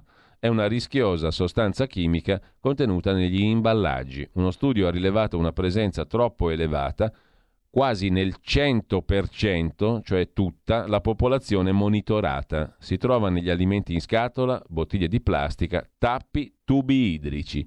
Il bisfenolo A, una sostanza chimica che può danneggiare il sistema immunitario, guarda un po', è presente in dosi troppo elevate nei corpi degli europei. Lo dimostra uno studio appena pubblicato dall'Agenzia europea dell'ambiente, la European Environment Agency, un'agenzia ufficiale dell'Unione europea. Il bisfenolo A, già noto con la sigla BPA, viene utilizzato in una lunga lista di oggetti di largo consumo, dai contenitori alimentari in plastica e metallo alle bottiglie d'acqua riutilizzabili ai giocattoli. È presente anche nei tubi dell'acqua potabile, non si sfugge insomma. Secondo i dati di ricerca aggiornati, l'esposizione della popolazione a questa sostanza chimica è ben al di sopra dei livelli accettabili di sicurezza sanitaria e indebolisce, guarda un po', il sistema immunitario. Secondo il rapporto c'è un potenziale rischio per la salute per milioni di persone. È la dieta la principale fonte di esposizione al bisfenolo A dato che quest'ultimo è presente in una vasta gamma di imballaggi per alimenti e bevande. Si trova in bottiglie di plastica, scatole per alimenti, lattine per birre e altre bevande, oltre che nei tappi. Ad aprile l'Agenzia Europea Sicurezza Alimentare, EFSA, aveva pubblicato il suo ultimo parere scientifico, rivalutando i rischi per la salute pubblica dovuti all'esposizione al BPA o bisfenolo A.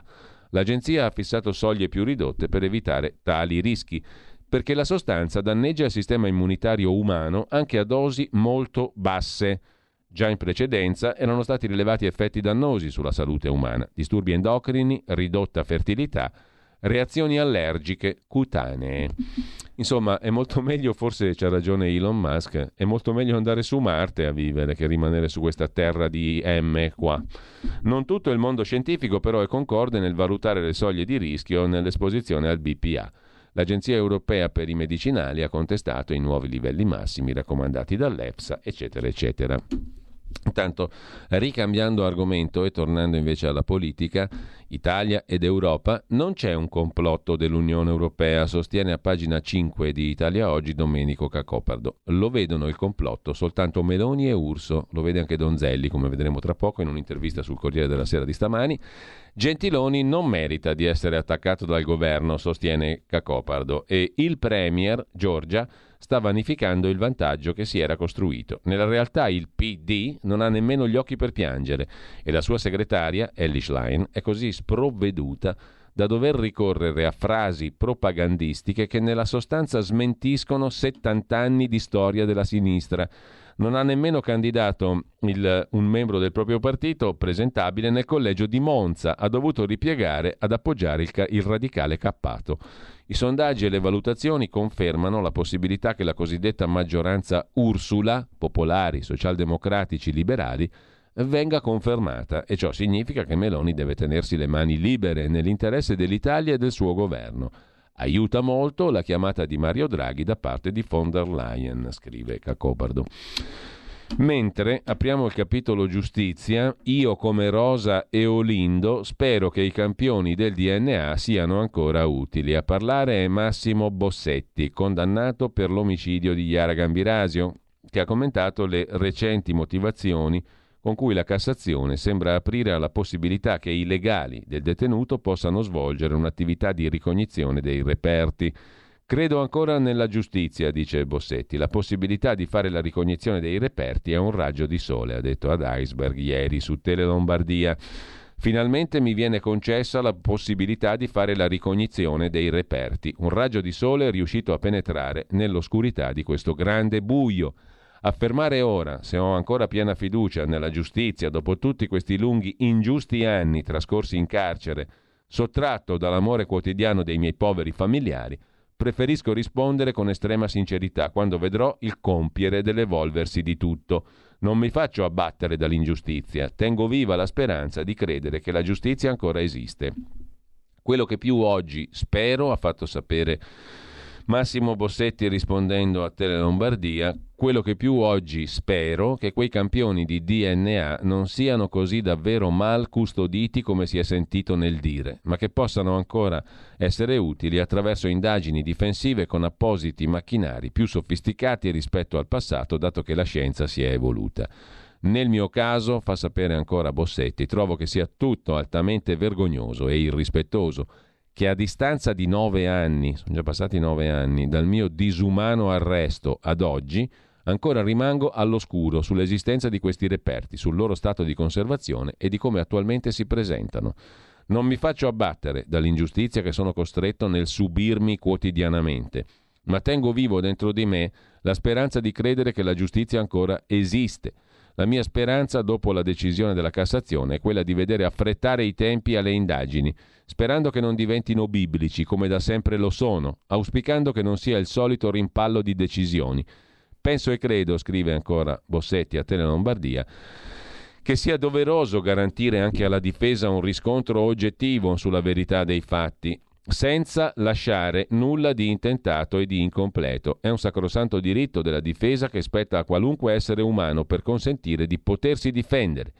Per cosa io possa pensare sul caso di Erba, le rispondo con estrema sincerità su Rosa e Olindo. Due persone che per come attraverso i media si rappresentano, a mio giudizio, mai e poi mai mi fanno pensare che sono gli autori di quella atroce mattanza. Un altro caso simile al mio sul riguardo della custodia dei reperti. Purtroppo, aggiunge Bossetti, quando si finisce in questo vortice aggressivo giudiziario, spetta a te con tutte le tue forze, attraverso le giuste cause, poterti difendere.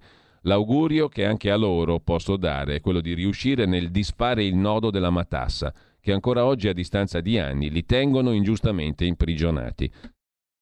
Ci tengo a ringraziare la mia amara famiglia, che mai mi ha lasciato solo un momento, manifestandomi presenza e vicinanza quotidiana, alimentando il mio cuore della loro forza. A tutti voi familiari dico di non perdere mai, scritto maiuscolo, le speranze e di credere sempre in me, perché tutto può veramente cambiare. Vi voglio bene. Così Massimo Bossetti a Tele Lombardia ieri sera ad Iceberg. Marco Oliva ne ha dato conto. A proposito di giustizia, sul Corriere della Sera, pagina 10, Fabio Pinelli, 57enne avvocato, specializzato in diritto penale dell'economia, vicepresidente del Consiglio Superiore della Magistratura dal 25 gennaio scorso, sostenuto dalla Lega con 17 eh, voti finali su 33 consiglieri, ha prevalso sull'altro candidato vicino al PD.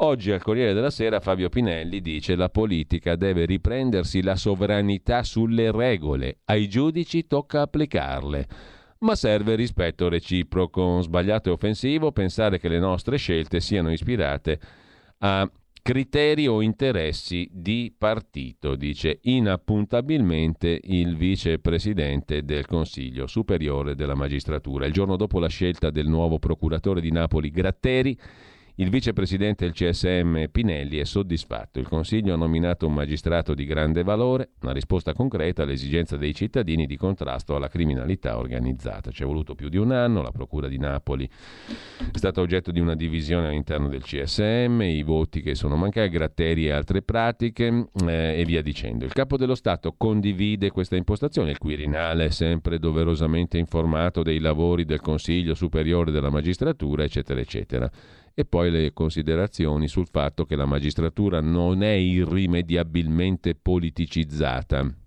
Se non è irrimediabilmente politicizzata, perché sono necessari rimedi. All'interno del CSM, risponde Pinelli, visioni ideali e culturali diverse sul ruolo del magistrato e della funzione giudiziaria hanno piena legittimità. Il problema sorge quando si scade nell'esercizio di potere per posti o favori, una degenerazione da contrastare attraverso il ritorno alla funzione propria del CSM, parole tutte giuste, tutte perfette, tutte inappuntabili. La separazione dei poteri eh, i comportamenti concreti, la magistratura che ha l'onere della soluzione di molti conflitti, ha perso i luoghi di mediazione, la politica deve riprendere la sovranità sulle regole, tutta roba giusta e ineccepibile. A pagina 10 trovate tutta questa roba giusta espressa dal vicepresidente del Consiglio Superiore della Magistratura, CSM, ciechi, sordi e muti, e i politici che attaccano i provvedimenti dei magistrati solo perché sgraditi, e come giudica le riforme in tema di giustizia che giacciono in Parlamento, daremo i nostri pareri. Ultima domanda, prima di diventare vicepresidente CSM auspicava una tregua su intercettazioni, um, separazione di carriere e altre materie. È ancora così? Ero un privato cittadino, ora rivesto una carica istituzionale, non sarebbe opportuno entrare nel merito. Saluti e baci dalla terra dei Feaci. Intanto si, andia, si, va, si va a Strasburgo la Corte di Strasburgo si è pronunciata su un caso condannando l'Italia dopo 22 anni di processi per overdose in questura. Un uomo morì mentre era in arresto, familiari risarciti con 120.000 euro. La polizia non adottò tutte le misure per prevenire la morte. Morì per overdose dopo essere stato arrestato all'interno della questura di Milano. Sono passati 22 anni, la giustizia ha fatto lentamente il suo corso e presenta il conto allo Stato italiano, ribaltando una sentenza d'appello e una di Cassazione e ripristinando la decisione di primo grado del Tribunale ordinario. Ieri la CEDU, la Corte europea dei diritti umani, ha infatti stabilito che all'epoca dei fatti la morte dell'arrestato, la polizia non adottò le misure idonee a prevenire il decesso e quindi lo Stato italiano è colpevole di aver violato il diritto alla vita di quest'uomo, le, eh, che appunto è protagonista di questa vicenda. Mentre eh, c'è un'altra storia che oggi eh, vale la pena approfondire, lo facciamo molto rapidamente tramite il sito di scenari economici.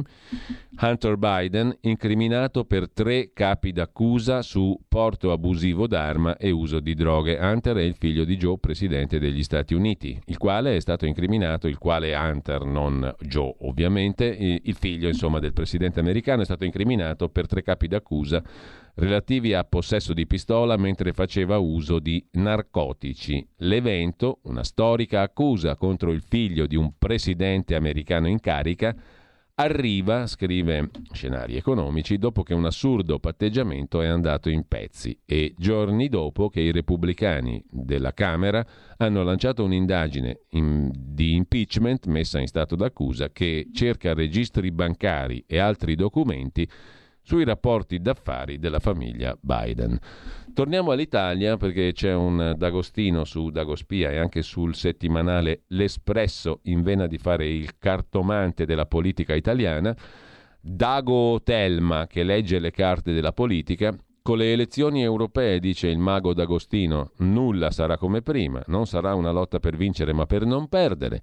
Giorgia l'imperatrice è paranoica, immagina complotti, straparla di dossieraggi, ha confuso l'autorevolezza con l'autorità e per comandare come se fosse in famiglia si è portata la famiglia a Palazzo Chigi. Salvini il diavolo nelle carte del Dagomante, Dago Telma. Quella, eh, quello che la, duce, la Ducetta l'ha buttato a destra e lui si gode Vannacci e risale nei sondaggi Salvini. E poi Ellis Line, Killer Ellie, quella che doveva essere una burattina in mano a Franceschini e Boccia, sta uccidendo il PD. Giuseppe Conte non conta. Quanto vale Movimento 5 Stelle senza reddito di cittadinanza e super bonus? E Mattarella aspetta la ducetta al varco. In caso di approvazione del premierato si dimetterebbe all'istante. Zelensky contro il Papa, Gianbruno da legare, bla bla bla. A proposito di complotti, sul Corriere della Sera di oggi c'è l'intervista a Giovanni Donzelli, parlamentare di Forza Italia, responsabile dell'organizzazione del partito e molto vicino a Giorgia Meloni. Noi sotto attacco contro il centrodestra, lobby e gruppi economici. Ma siamo motivati e cambieremo l'Italia. Non ci sentiamo deboli, nessuna sindrome di Calimero. Dalla sinistra europea un approccio ideologico. Però siamo sotto attacco contro il centrodestra, lobby e gruppi economici. L'impressione, scrive il Corriere della Sera, è che Fratelli d'Italia viva una sindrome di assedio. Siamo sotto attacco, restate compatti, è stato il messaggio di Giorgia Meloni al partito. Giovanni Donzelli conferma. Ci sembra evidente, dichiara Donzelli, come oggi, ora che finalmente torna la politica, con un nuovo assetto di stampo conservatore di centrodestra, si assista a una forte reazione che non ci spaventa né ci stupisce, ma anzi si motiva. Non parlo dell'opposizione del PD con ciò che gli ruota intorno e quindi della loro paura di perdere peso e posti, ma anche dei tanti che in anni di sospensione della politica si erano presi posizione di potere approfittando dei vuoti. Chi sono? Sono i lobbisti, sono gruppi di pressione economici potenti, tanti che hanno occupato spazi di potere e siccome a noi non interessa il potere per il potere, ma il bene della nazione e vogliamo cambiare logiche consolidate avendo davanti una legislatura, facciamo paura. Ma voi, dice l'intervistatrice Paola Di Caro sul Corriere della Sera, avete fatto le vostre nomine. In Rai molti lamentano un'occupazione. Non basta per sentirsi in una botte di ferro? Ma noi non ci sentiamo mica deboli, non abbiamo la sindrome di Calimero, risponde Donzelli. Le nomine sono sempre state fatte tenendo conto delle professionalità e non cerchiamo alibi, siamo solo consapevoli che sono in atto, e ci saranno ancora, attacchi. Sapremo difenderci. Non siamo chiusi a riccio tra parenti e amici. Nel nostro partito hanno raggiunto posizioni di grande rilievo giovani come Andrea Moi, responsabile comunicazione a 33 anni, o Sara Chelani, figlia di un immigrato, arrivata in Parlamento, responsabile immigrazione per meriti politici e tanti altri, bla bla bla. Con ciò, a proposito di voti, partiti, equilibri, su Lettera 43 c'è un articolo sulle prossime europee. Salvini punta su Vannacci al nord, scatenando i malumori della Lega. Catapultare il generale Vannacci come candidato della circoscrizione nord-ovest alle prossime europee per la Lega. Questo farebbe venir meno una delle tre, massimo quattro poltrone che il Carroccio, in netto calo di consensi rispetto al boom del 2019, strapperà in quelle regioni. Tovaglieri, Sardone, Ciocca, Gancia, Campomenosi già ringhiano. Chi saranno i sacrificati? Si porta avanti, molto avanti rispetto alle elezioni europee, lettera 43. Eh, torniamo un po' indietro, non andiamo troppo avanti, andiamo a domenica. Domenica faremo la diretta naturalmente da Pontida, la sfida per 949 sindaci partirà da lì, dice il coordinatore regionale della Lega in Lombardia, il deputato Fabrizio Cecchetti. Pratone da record, nel 2024 andremo al voto per Unione Europea e città. Niente veti su Le Pen, alternativi a chi vuole solo auto elettriche e cibi sintetici. Referendum in Regione Lombardia sulla sanità pubblica, il PD smetta di fare solo sciacallaggio e campagna elettorale sulla sanità. A proposito di Pontina, Pietro De Leo sul tempo di Roma si occupa della kermesse leghista, conto alla rovescia per l'inizio di Pontida. Chi lotta vince il motto. Si inizia domani con un evento organizzato dai giovani del partito. Domenica sul palco Marine Le Pen, Rassemblement National. Salvini non vuole veti sull'alleata per le europee. L'arrivo in un solo giorno di 5.000 migranti in 112 navi, ha detto Marine Le Pen, evoca evidentemente un'azione concertata. C'è il ricordo, Silvio Berlusconi verrà commemorato insieme a Roberto Maroni, un pensiero anche per i militanti scomparsi, scrive il tempo di Roma su Pontida. Mentre a proposito di Vannacci, Valerio Gironi sul sito della Fondazione David Hume coordinata fondazione yum.it, coordinata e fondata dal professor Luca Ricolfi, si occupa di Vannacci e la sua grossolana verità. Questo è il titolo dell'articolo di Gironi. Per dirla con San Paolo, confesso che ho peccato, scrive Gironi. Almeno credo, visto che taluni giudicano come peccato la lettura de Il mondo al contrario del generale Roberto Vannacci. Il mio è un peccato premeditato, Dunque non so se perdonabile, però sono convinto che per giudicare qualcuno o qualcosa, prima bisogna conoscere quel qualcuno o quella cosa. Fatta questa lunga, forse inutile premessa, dico la mia su questo fenomeno editoriale dell'estate 2023, evitando rigorosamente il riferimento a questo o quel capoverso, il per esempio scrive, che induce sempre il lettore a soffermarsi a quell'esempio e perdere la veduta d'insieme del libro.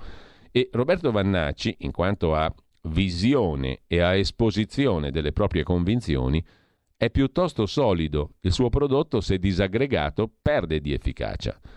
La prima, beh, non la primissima, quella è l'audacia dei giudizi. La prima impressione che si ha leggendo il libro, scrive Valerio Gironi, è che il generale Vannacci si trovi più a suo agio tra ordini scanditi e azioni coraggiose piuttosto che con la punteggiatura e, la sintassi, tipico inciampo di chi scrive di getto. Nulla di irrimediabile con un buon editing.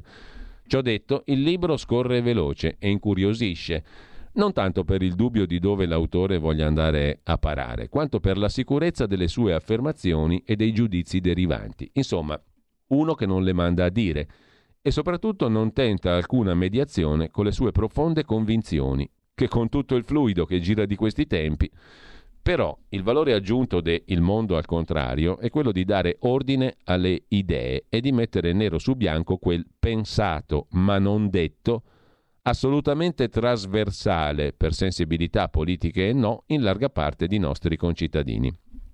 Dunque, conclude Gironi su Fondazione IUM, Credo che dobbiamo un grazie al Vannucci che riesce in un'operazione verità sintetica quanto efficace del comune sentire patrio. Forse lo fa in modo grossolano, ma se abbiamo perdonato George Bernard Shaw, che per sintetizzare l'essenza del melodramma italiano sosteneva che il tutto si riduceva semplicemente al tenore che voleva portarsi a letto il soprano mentre il baritono non era mai d'accordo, Ecco, il generale può a buon diritto rivendicare la sua grossolana verità. Poi, il diritto di essere e di dire è di tutti, compresi quelli che il libro non l'hanno letto e forse non lo leggeranno mai, scrive Valerio Gironi, fondazioneium.it. A proposito di Vannacci, Cesare Maffi su Italia Oggi, a pagina 6, ora Vannacci si guarda in giro. Entrerà in politica? Con le europee? Con chi o da solo? Mentre si sta godendo lo straordinario successo di vendita del suo libro, Il mondo al contrario, Andrea Crippa, che rappresenta un certo peso nella Lega, è stato esplicito. Le porte per Vannacci sono sempre aperte perché le sue idee sono condivisibili con quelle della Lega. La strada più breve, scrive Maffi, parrebbe quella di costruire una destra della destra, anche se un ex ministro, quale Gianni Alemanno, ha preferito puntare su un movimento che eviti una collocazione così netta. A seguire a pagina 6 c'è l'articolo, per fortuna riesce a scrivere, di Max del Papa per i balordi che scippano, pestano e accoltellano. C'è sempre qualche toga ispirata che afferma ma dai, da loro si usa così. Domenico Cacopardo ha colto il punto nell'editoriale di qualche giorno fa. La giustizia, come l'Italia, l'è malada, ma la cura non può essere semplicemente pompare uomini e mezzi. Quello è il metadone amministrativo, burocratico che funziona per qualsiasi droga, cioè funziona male, cioè non funziona affatto. C'è un problema più radicato, sta nella testa di chi amministra la legge, che poi vuol dire la libertà dei cittadini, la loro tutela e la democrazia di un popolo. Viene in mente il caso più fresco, l'aberrante pronuncia del pubblico ministero che vuol mandare assolto un bengalese reo di, servizi, di sevizie continuate sulla moglie del resto regolarmente comprata da alcuni parenti. Nelle società evolute, non patriarcali e sessiste come la nostra occidentale e capitalistica, si usa così, comprare la moglie. Decisioni talmente scentrate che l'intero Tribunale di Brescia si è dissociato. Praticamente per l'illuminato pubblico ministero è tutto un fatto culturale. Botte e stupri lamentati dalla vittima sono opinabili perché in Bangladesh si usa così. Per i balordi che scippano, pestano, accoltellano, c'è sempre qualche magistrato che afferma ma dai, da loro si usa così, scrive Max del Papa. La tua radio è ascoltabile anche con la televisione in digitale. Sul telecomando della televisione digitale o del tuo ricevitore digitale puoi scegliere se vedere la TV o ascoltare la radio risintonizza i canali radio e troverai anche Radio Libertà, canale 252.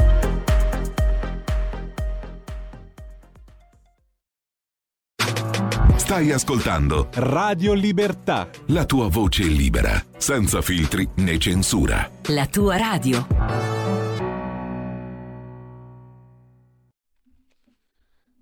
Torniamo alla rassegna stampa di oggi rapidamente, dopo il generale Vannacci, Balordi e i magistrati, c'è una roba più leggera che ritorna però in ambito Lega, super cafonal, impepata di nozze, scrive Dagospia, a Roma è andato in scena il matrimonio tra la storica giornalista di Rai 1 e colonna da 24 anni di Porta a Porta di Bruno Vespa, Vittoriana Abate, e il deputato leghista più giovane Simone Billi. Gran ciambellano Bruno Vespa, ma tutti si leccavano gli occhi per la bombastica Elisabetta Gregoraci con corpetto a strizzare le bocce.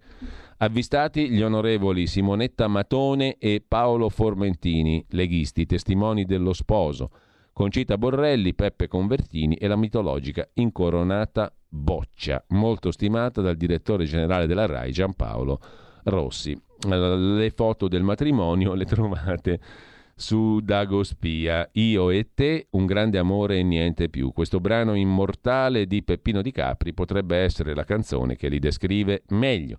Tre anni fa, in piena pandemia XXX, decisero di giurarsi amore eterno con un rito civile romanticamente celebrato sulla spiaggia di Vieteri sul mare davanti a parenti e pochi intimi amici. La sposa arrivò su un barchino via mare accompagnata dal padre. Tre anni dopo, senza purtroppo più l'adorato papà, l'atteso matrimonio in chiesa. Stavolta lei si è presentata al Gianicolo davanti alla chiesa di San Pietro in Montorio a bordo di una car d'epoca, una MG Avorio. Al volante il padre dello sposo, Luigi Billi, ingegnere fiorentino.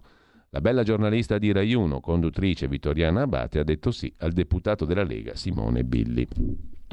A proposito di Lega, sullo spiffero e il settimanale, anzi il quotidiano, lo spiffero.com piemontese torinese, clima infame, bufera nella Lega, lasciano tre consiglieri della Val d'Aosta. Alla vigilia di Pontida sono usciti dal partito tre esponenti valdostani con un duro j'accuse. Rivendichiamo la libertà di dissentire da scelte fatte in altre stanze, in altri luoghi, imposte, non discusse e da improvvisi cambi di rotta.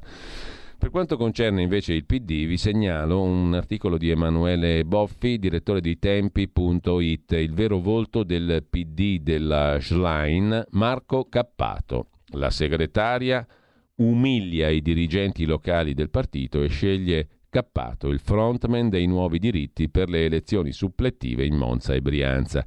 Ellis Line ha deciso di sostenere la candidatura del radicale Cappato alle suppletive per il seggio del Senato in Brianza lasciato libero da Berlusconi.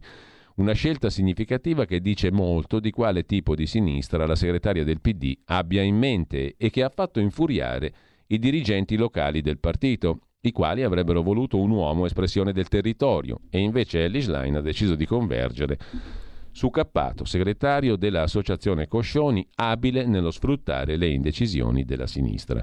Su questo tema c'è da segnalare anche una pagina del quotidiano nazionale, Il Giorno, in particolare sulla spaccatura in Brianza, con l'ira del sindaco uscente del PD di Monza, Paolo Pilotto, sindaco PD di Monza, appunto, il quale dal 22, dal giugno del 22, il quale dice è stato un atto di forza di Ellis Line, ma qui non siamo soldatini.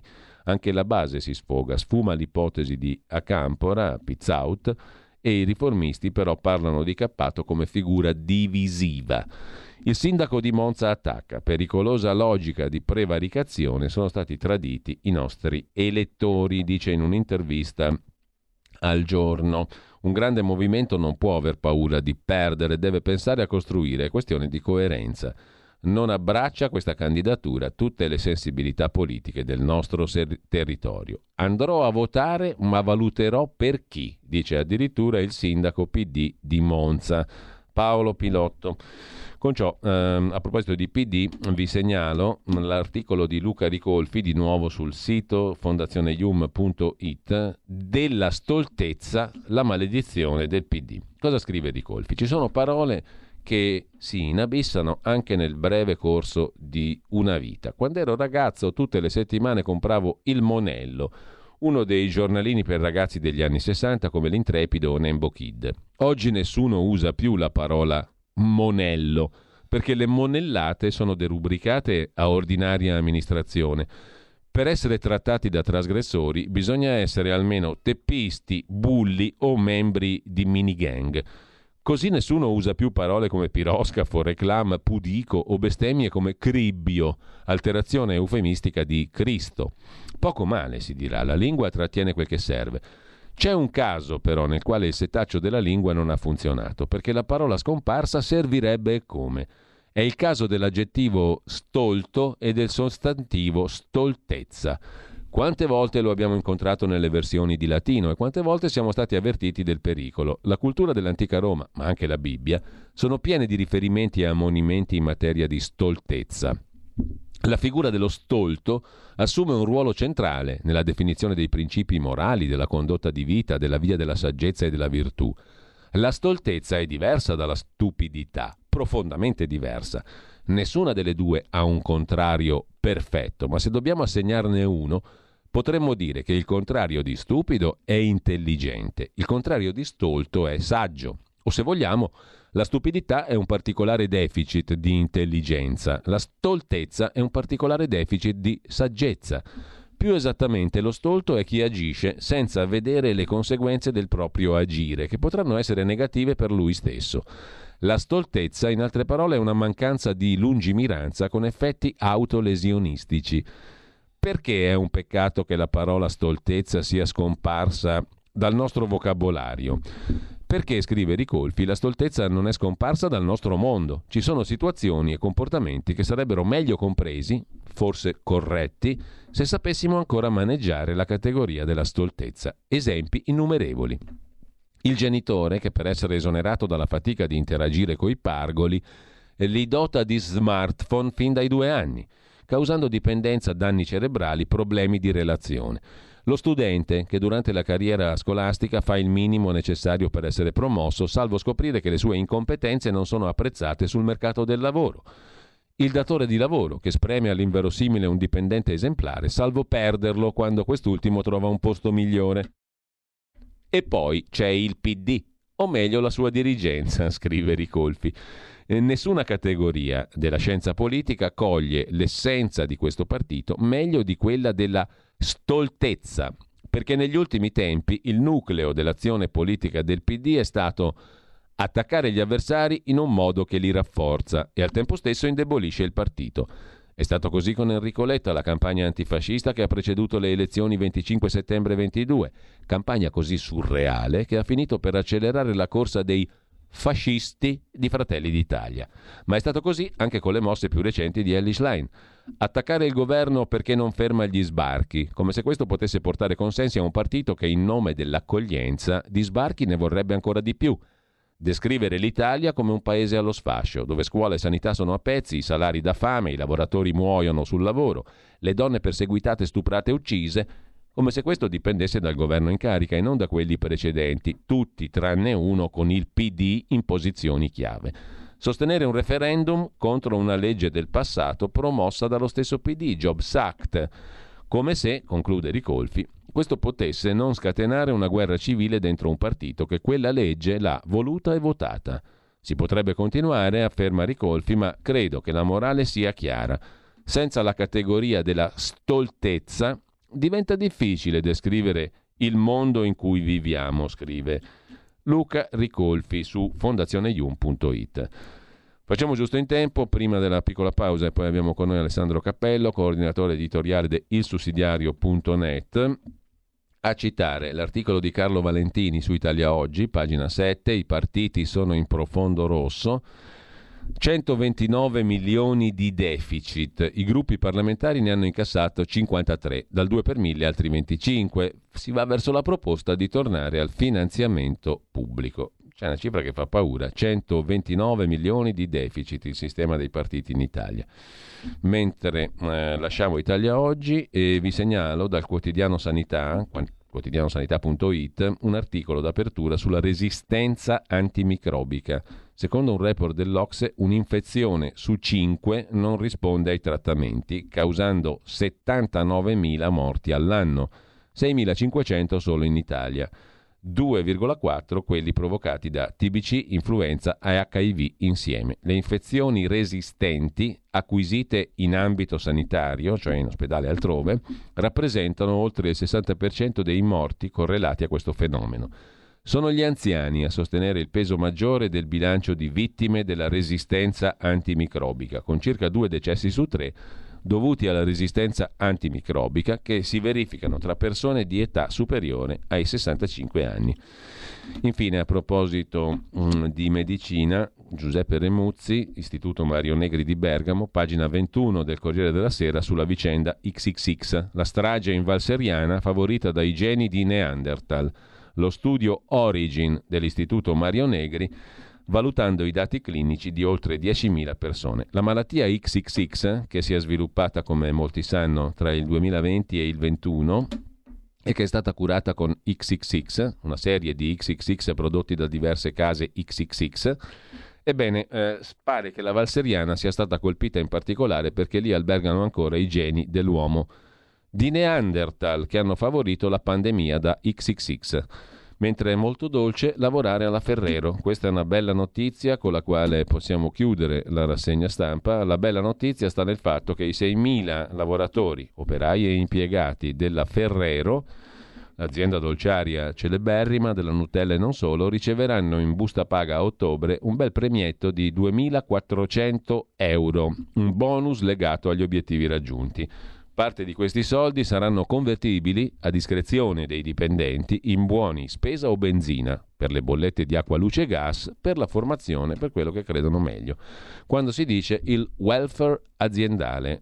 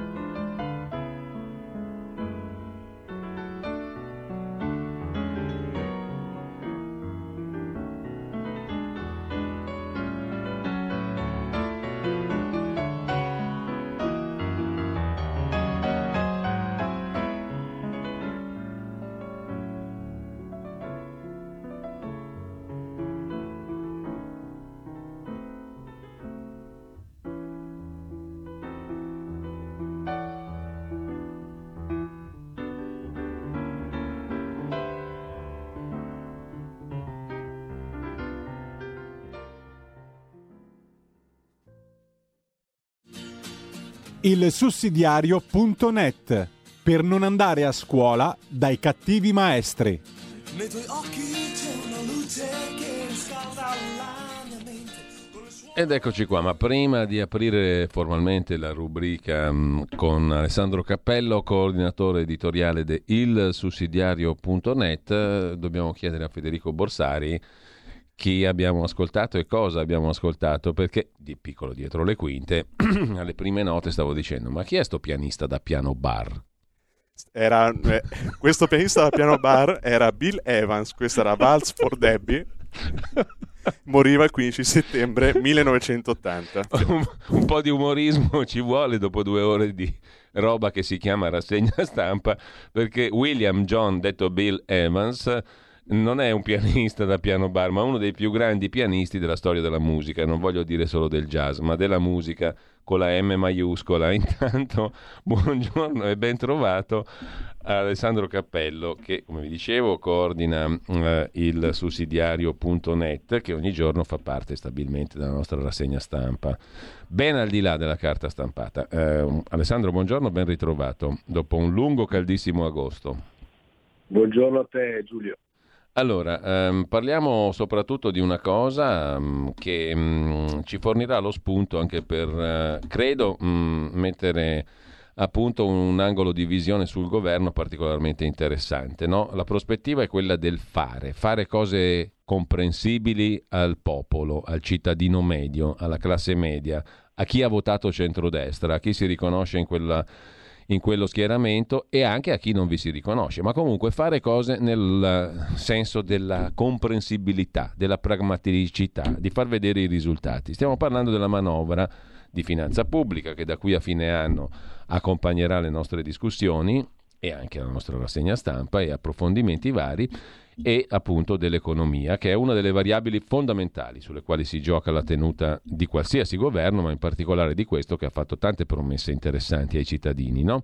Eh, allora c'è una bella intervista che compare sul sito ilsussidiario.net che risale a due giorni fa con il professor Gustavo Piga, che voi intervistate spesso, no Alessandro? Perché è un docente che parla molto chiaro, ordinario di economia politica all'Università di Roma Tor Vergata che si occupa appunto della mm, legge di bilancio, uh, una legge di bilancio la cui messa a punto uh, è particolarmente complicata dopo che abbiamo capito che il prodotto interno lordo crescerà meno del previsto. E la questione è una delle questioni solite ancora una volta, uh, eliminare gli sprechi e fare, modo, fare in modo che gli investimenti siano produttivi. In prima fila il PNRR di cui parlavamo prima e che oltretutto eh, è un capitolo di debito, perché poi lo dovremo restituire larghissima parte di quei soldi all'Unione Europea, del quale non si è ancora capito l'utilizzo. Eh? Stamattina abbiamo letto su Avvenire, Alessandro, che anche su quel capitolo lì si inseriscono a Milano, in Lombardia in primis, le mafie, in particolar modo l'andrangheta calabrese e la cosa diciamo fa un, piuttosto impressione perché è vero che la, la mafia si inserisce in tutte le attività economiche, le mafie, però in meccanismi che dovrebbero essere più rigidi dell'usuale attività economica, come quelli della gestione del PNRR, fa un pochino più impressione che l'andrangheta sia padrona anche lì. Ho allargato già a dismisura il nostro raggio di conversazione, Alessandro, per cui lascio a te di ricondurre le cose essenziali che vengono fuori anche da questa intervista che citavo sul sussidiario.net al professor Piga. Che dire, insomma? Eh, certo, ma intanto, eh, come tu dicevi, eh, spesso il sussidiario intervista il professor Piga perché comunque eh, le sue posizioni sono posizioni molto originali e sono interviste che non sono mai banali.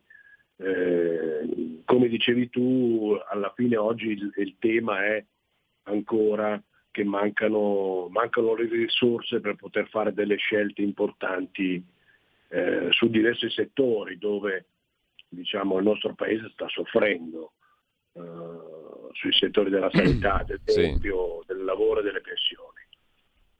Mancano le risorse perché? Perché il nostro paese cresce, cresce poco, cresce troppo poco e quindi è chiaro che eh, se cresce troppo poco e se dobbiamo, come dire, eh, dobbiamo fare i conti con delle scelte scellerate fatte eh, negli ultimi anni, 110% è, è il solo esempio eh, che ti faccio, ma basta quello, eh, a questo punto ci troviamo diciamo, in una situazione molto, molto di difficoltà. sì. Allora il tema è dove eh, possiamo trovare eh, le risorse.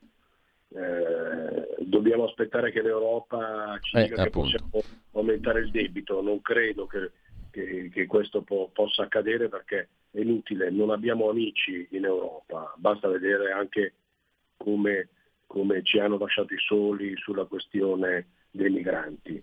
Eh, Eh, Alessandro, questo mi fornisce l'opportunità di fare un paragone, no? perché come per quanto concerne la finanziaria, l'economia, eh, così per quanto concerne i migranti, si dice sempre l'Europa deve intervenire, l'Europa deve fare.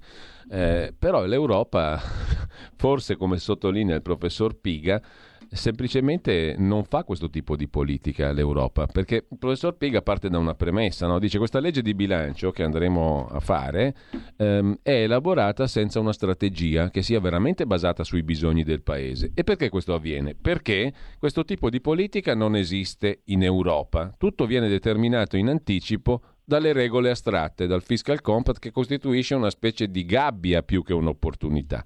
E quindi c'è un paragone che fa il professor Pigano, è come se stessimo cercando di far ritornare a camminare e poi correre un individuo che ha trascorso a letto un lunghissimo periodo con una gamba ingessata. Così ci troviamo un paese debole all'interno di un continente debole. Però in questo quadro di debolezza poi ognuno si fa gli affari suoi, perché Francia e Germania riescono a farsi gli affari loro, perfino la Polonia, perfino l'Ungheria. Qua gli unici che sembrano non riuscire a farsi gli affari propri sono gli italiani. eh?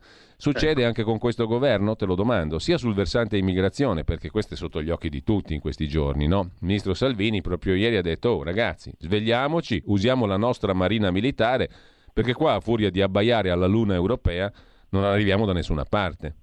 Giusto o sbagliato? No, no, ma hai perfettamente ragione.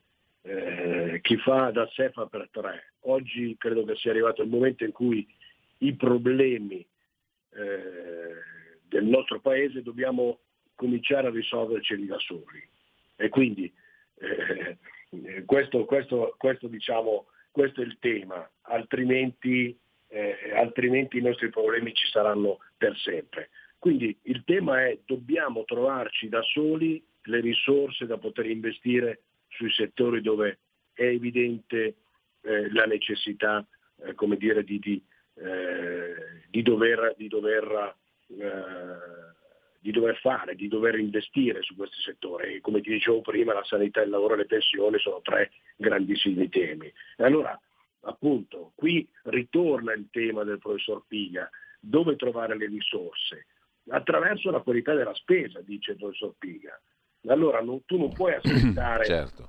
eh, non fare niente per un anno e poi accorgerti eh, quando si deve fare la finanziaria che non hai le risorse. Il lavoro della cosiddetta spending review è un lavoro che va fatto nel tempo e per tempo.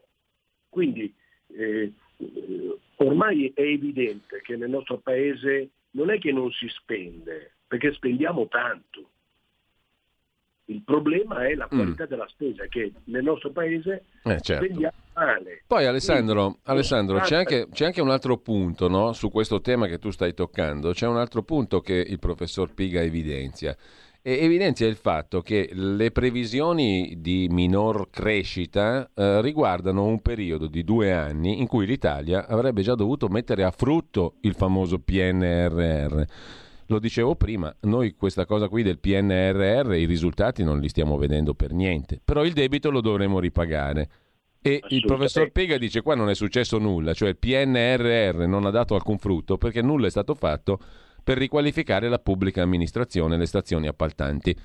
Salvo produrre quello spottino ridicolo che abbiamo mandato in onda stamani in rassegna stampa, non l'avrai visto, quello spot sulla pubblica amministrazione italiana che sembra il paese del Bengodi e del Mulino Bianco, ridicolo, fatto dal, dal Ministero della Pubblica Istruzione. Esattamente, il, te- il tema è proprio quello che dicevi tu adesso, che diceva eh, il professor Piga nell'intervista, cioè noi dobbiamo utilizzare le risor- risorse per migliorare la pubblica amministrazione. cioè dobbiamo fare investimenti che fanno crescere l'economia. Allora, Noi invece dati- facciamo gli spot che dicono che la pubblica amministrazione italiana è il paese delle meraviglie, dove tutto funziona a perfezione. così, non è assolutamente così e i fatti lo dicono, cioè degli studi molto rigorosi hanno, eh, come dire, eh, reso evidente Con Orietta Berti, poi fammi dire, cioè scusami, eh, ma quella roba lì è veramente sconvolgente. Con Orietta Berti, che è simpaticissima, ma non è proprio un messaggio, diciamo, di innovazione nella pubblica amministrazione. Scusami, eh, mi viene da essere sarcastico ogni tanto. Sì, sì, voglio dire, il problema è che se non ci fosse come dire, un, un dramma nel paese eh, Eh, appunto, appunto. che fanno fatica a curarsi, a curarsi, perché uno, come tu ben sai Eh, sì, Giulio, sì. deve andare a fare una visita urgente perché ha dei problemi e gli dicono di andare a- a- e, gli, e gli propongono di potersi visitare dopo sei mesi, dopo un anno. E una persona sta male, a meno che uno non possa permettersi la visita privata. E non tutti possono permetterselo. E molte persone eh, rinunciano a curarsi. Questo è il livello della situazione anche della Eh, pubblica hai ragione. Alessandro, vedo che purtroppo l'orologio ci segna già le 9.27, però io vorrei toccare un altro punto e poi cambiare completamente argomento prima di salutarci, perché ce lo ispira il calendario di questi giorni. Ecco, l'altro punto che tocca in maniera molto stimolante per noi cittadini normali, non per chi fa politica, il professor Piga, è quello del taglio del cuneo fiscale. no? Il governo punta molto su quello e lo ritiene prioritario. Il professor Piga è tranchant, si tratta di briciole. Come si può pensare che la domanda interna possa ripartire grazie a un simile minuscolo stimolo?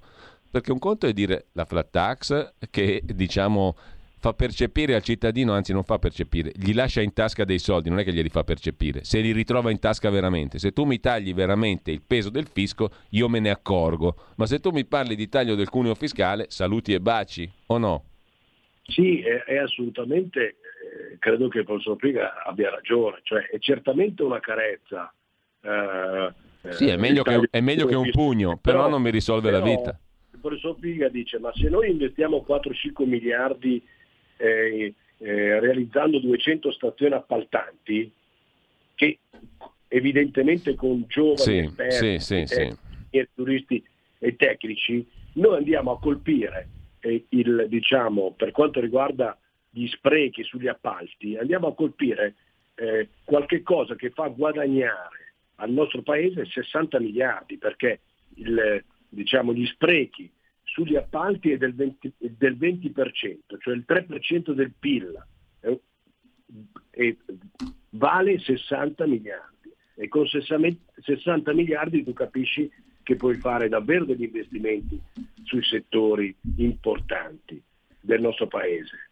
Altro che, voglio dire, eh, gli 80-100 euro nella busta paga, che pur sempre sono una carezza, ma poi alla fine se tu hai 100 euro in più Certo, sulla busta certo. paga e poi eh, quando vai a farti una visita devi pagare 200-300 euro perché devi andare sul privato, perché sul pubblico non c'è posto se non nei prossimi anni, tu capisci che è davvero poca cosa. Se, san- se io recupero invece a fronte di 4-5 miliardi di investimento, recupero uno spreco del 20% pari a 60 miliardi, tu capisci che faccio poi un'operazione Certo, molto più certo. efficace. Ultima cosa, Alessandro, dicevo prima, ispirata dal calendario, si torna a scuola a settembre di questi giorni, e di questa settimana in tutte le, le, eh, le regioni. Eh, è cambiato qualcosa rispetto alle consuete questioni anche qui che si ripropongono anno dopo anno dopo anno?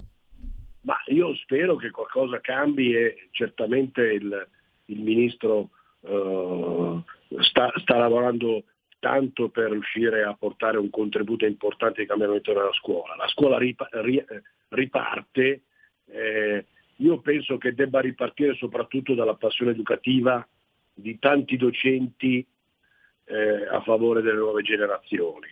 Credo che bisognerà, e questo lo chiedo al Ministro, eh, di, di riportare anche più stabilità, eh, di ehm, se non eliminare, ridurre la, per- la precarietà dei, dei docenti nella scuola, perché i docenti sono evidentemente eh, come dire, le fondamenta di, di, dell'ambito più importante educativo delle nuove generazioni. Da questo punto di vista eh, eh, spero che il ministro Valditara finalmente faccia ad esempio il, il, concorso per gli insegnanti di religione che aspettano da vent'anni di essere, come dire, trattati allo stesso modo degli altri, degli altri docenti.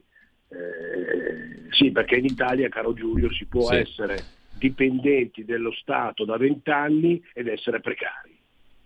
Eh, io avrei un suggerimento sul quale non so se tu sei d'accordo. Il ministro Valditara è molto volonteroso, è molto ben disposto, una persona competente, seria. Io gli suggerirei modestissimamente di farsi un giro nella vicina Confederazione Elvetica per copiare un pochino il sistema scolastico della Svizzera che è veramente regionale, anche se eh, diciamo così l'impostazione è unitaria. No? Non stiamo dicendo che ogni regione deve avere la sua cultura, la sua scuola, eccetera. Però nell'organizzazione sì, e lì non c'è la storia dei buchi mh, mm, eh, negli posti, dei supplenti, dei vacanti, dei docenti che mancano. L'organizzazione è molto buona. Io copierei quando le cose funzionano e non copierei le cose che non funzionano. È una ovvietà, però per evitare di essere stolti, come scrive oggi mirabilmente il professor Ricolfi sul suo sito della Fondazione IUM, forse è meglio ricordarsi anche che le banalità a volte funzionano. Eh. Copiare le cose positive e non eh, copiare le cose negative è già una buona cosa, secondo me. Assolut- assolutamente credo proprio di sì. Eh, eh, guarda, qualche, qualche, amico che fa il docente mi diceva che lo scorso anno a febbraio avevano ancora l'orario provvisorio spero che quest'anno eh, da questo punto di vista si migliori, dando un po' più di certezza di stabilità eh, agli insegnanti, anche perché eh, da questo punto di vista è importante la qualità dell'insegnamento, perché non è assolutamente vero che l'Italia spende, mm. spende meno degli altri paesi, perché guardi, ti, ti do solo un dato, eh, degli studenti da, da, tra i 6 e i 15 anni, lo Stato italiano spende 75 mila euro, a fronte di una media europea del, di 71 mila euro. Allora, credo che evidentemente i docenti vadano pagati molto di più di quello che vengono pagati oggi, ma credo che anche lì ci sia, come dire, la possibilità di fare più efficienza e quindi di spendere meglio. Ecco. Bene, allora grazie ad Alessandro Cappello, coordinatore editoriale ilsussidiario.net. Grazie Alessandro, buona fine settimana. Grazie a voi, buona giornata. Avete ascoltato la rassegna stampa.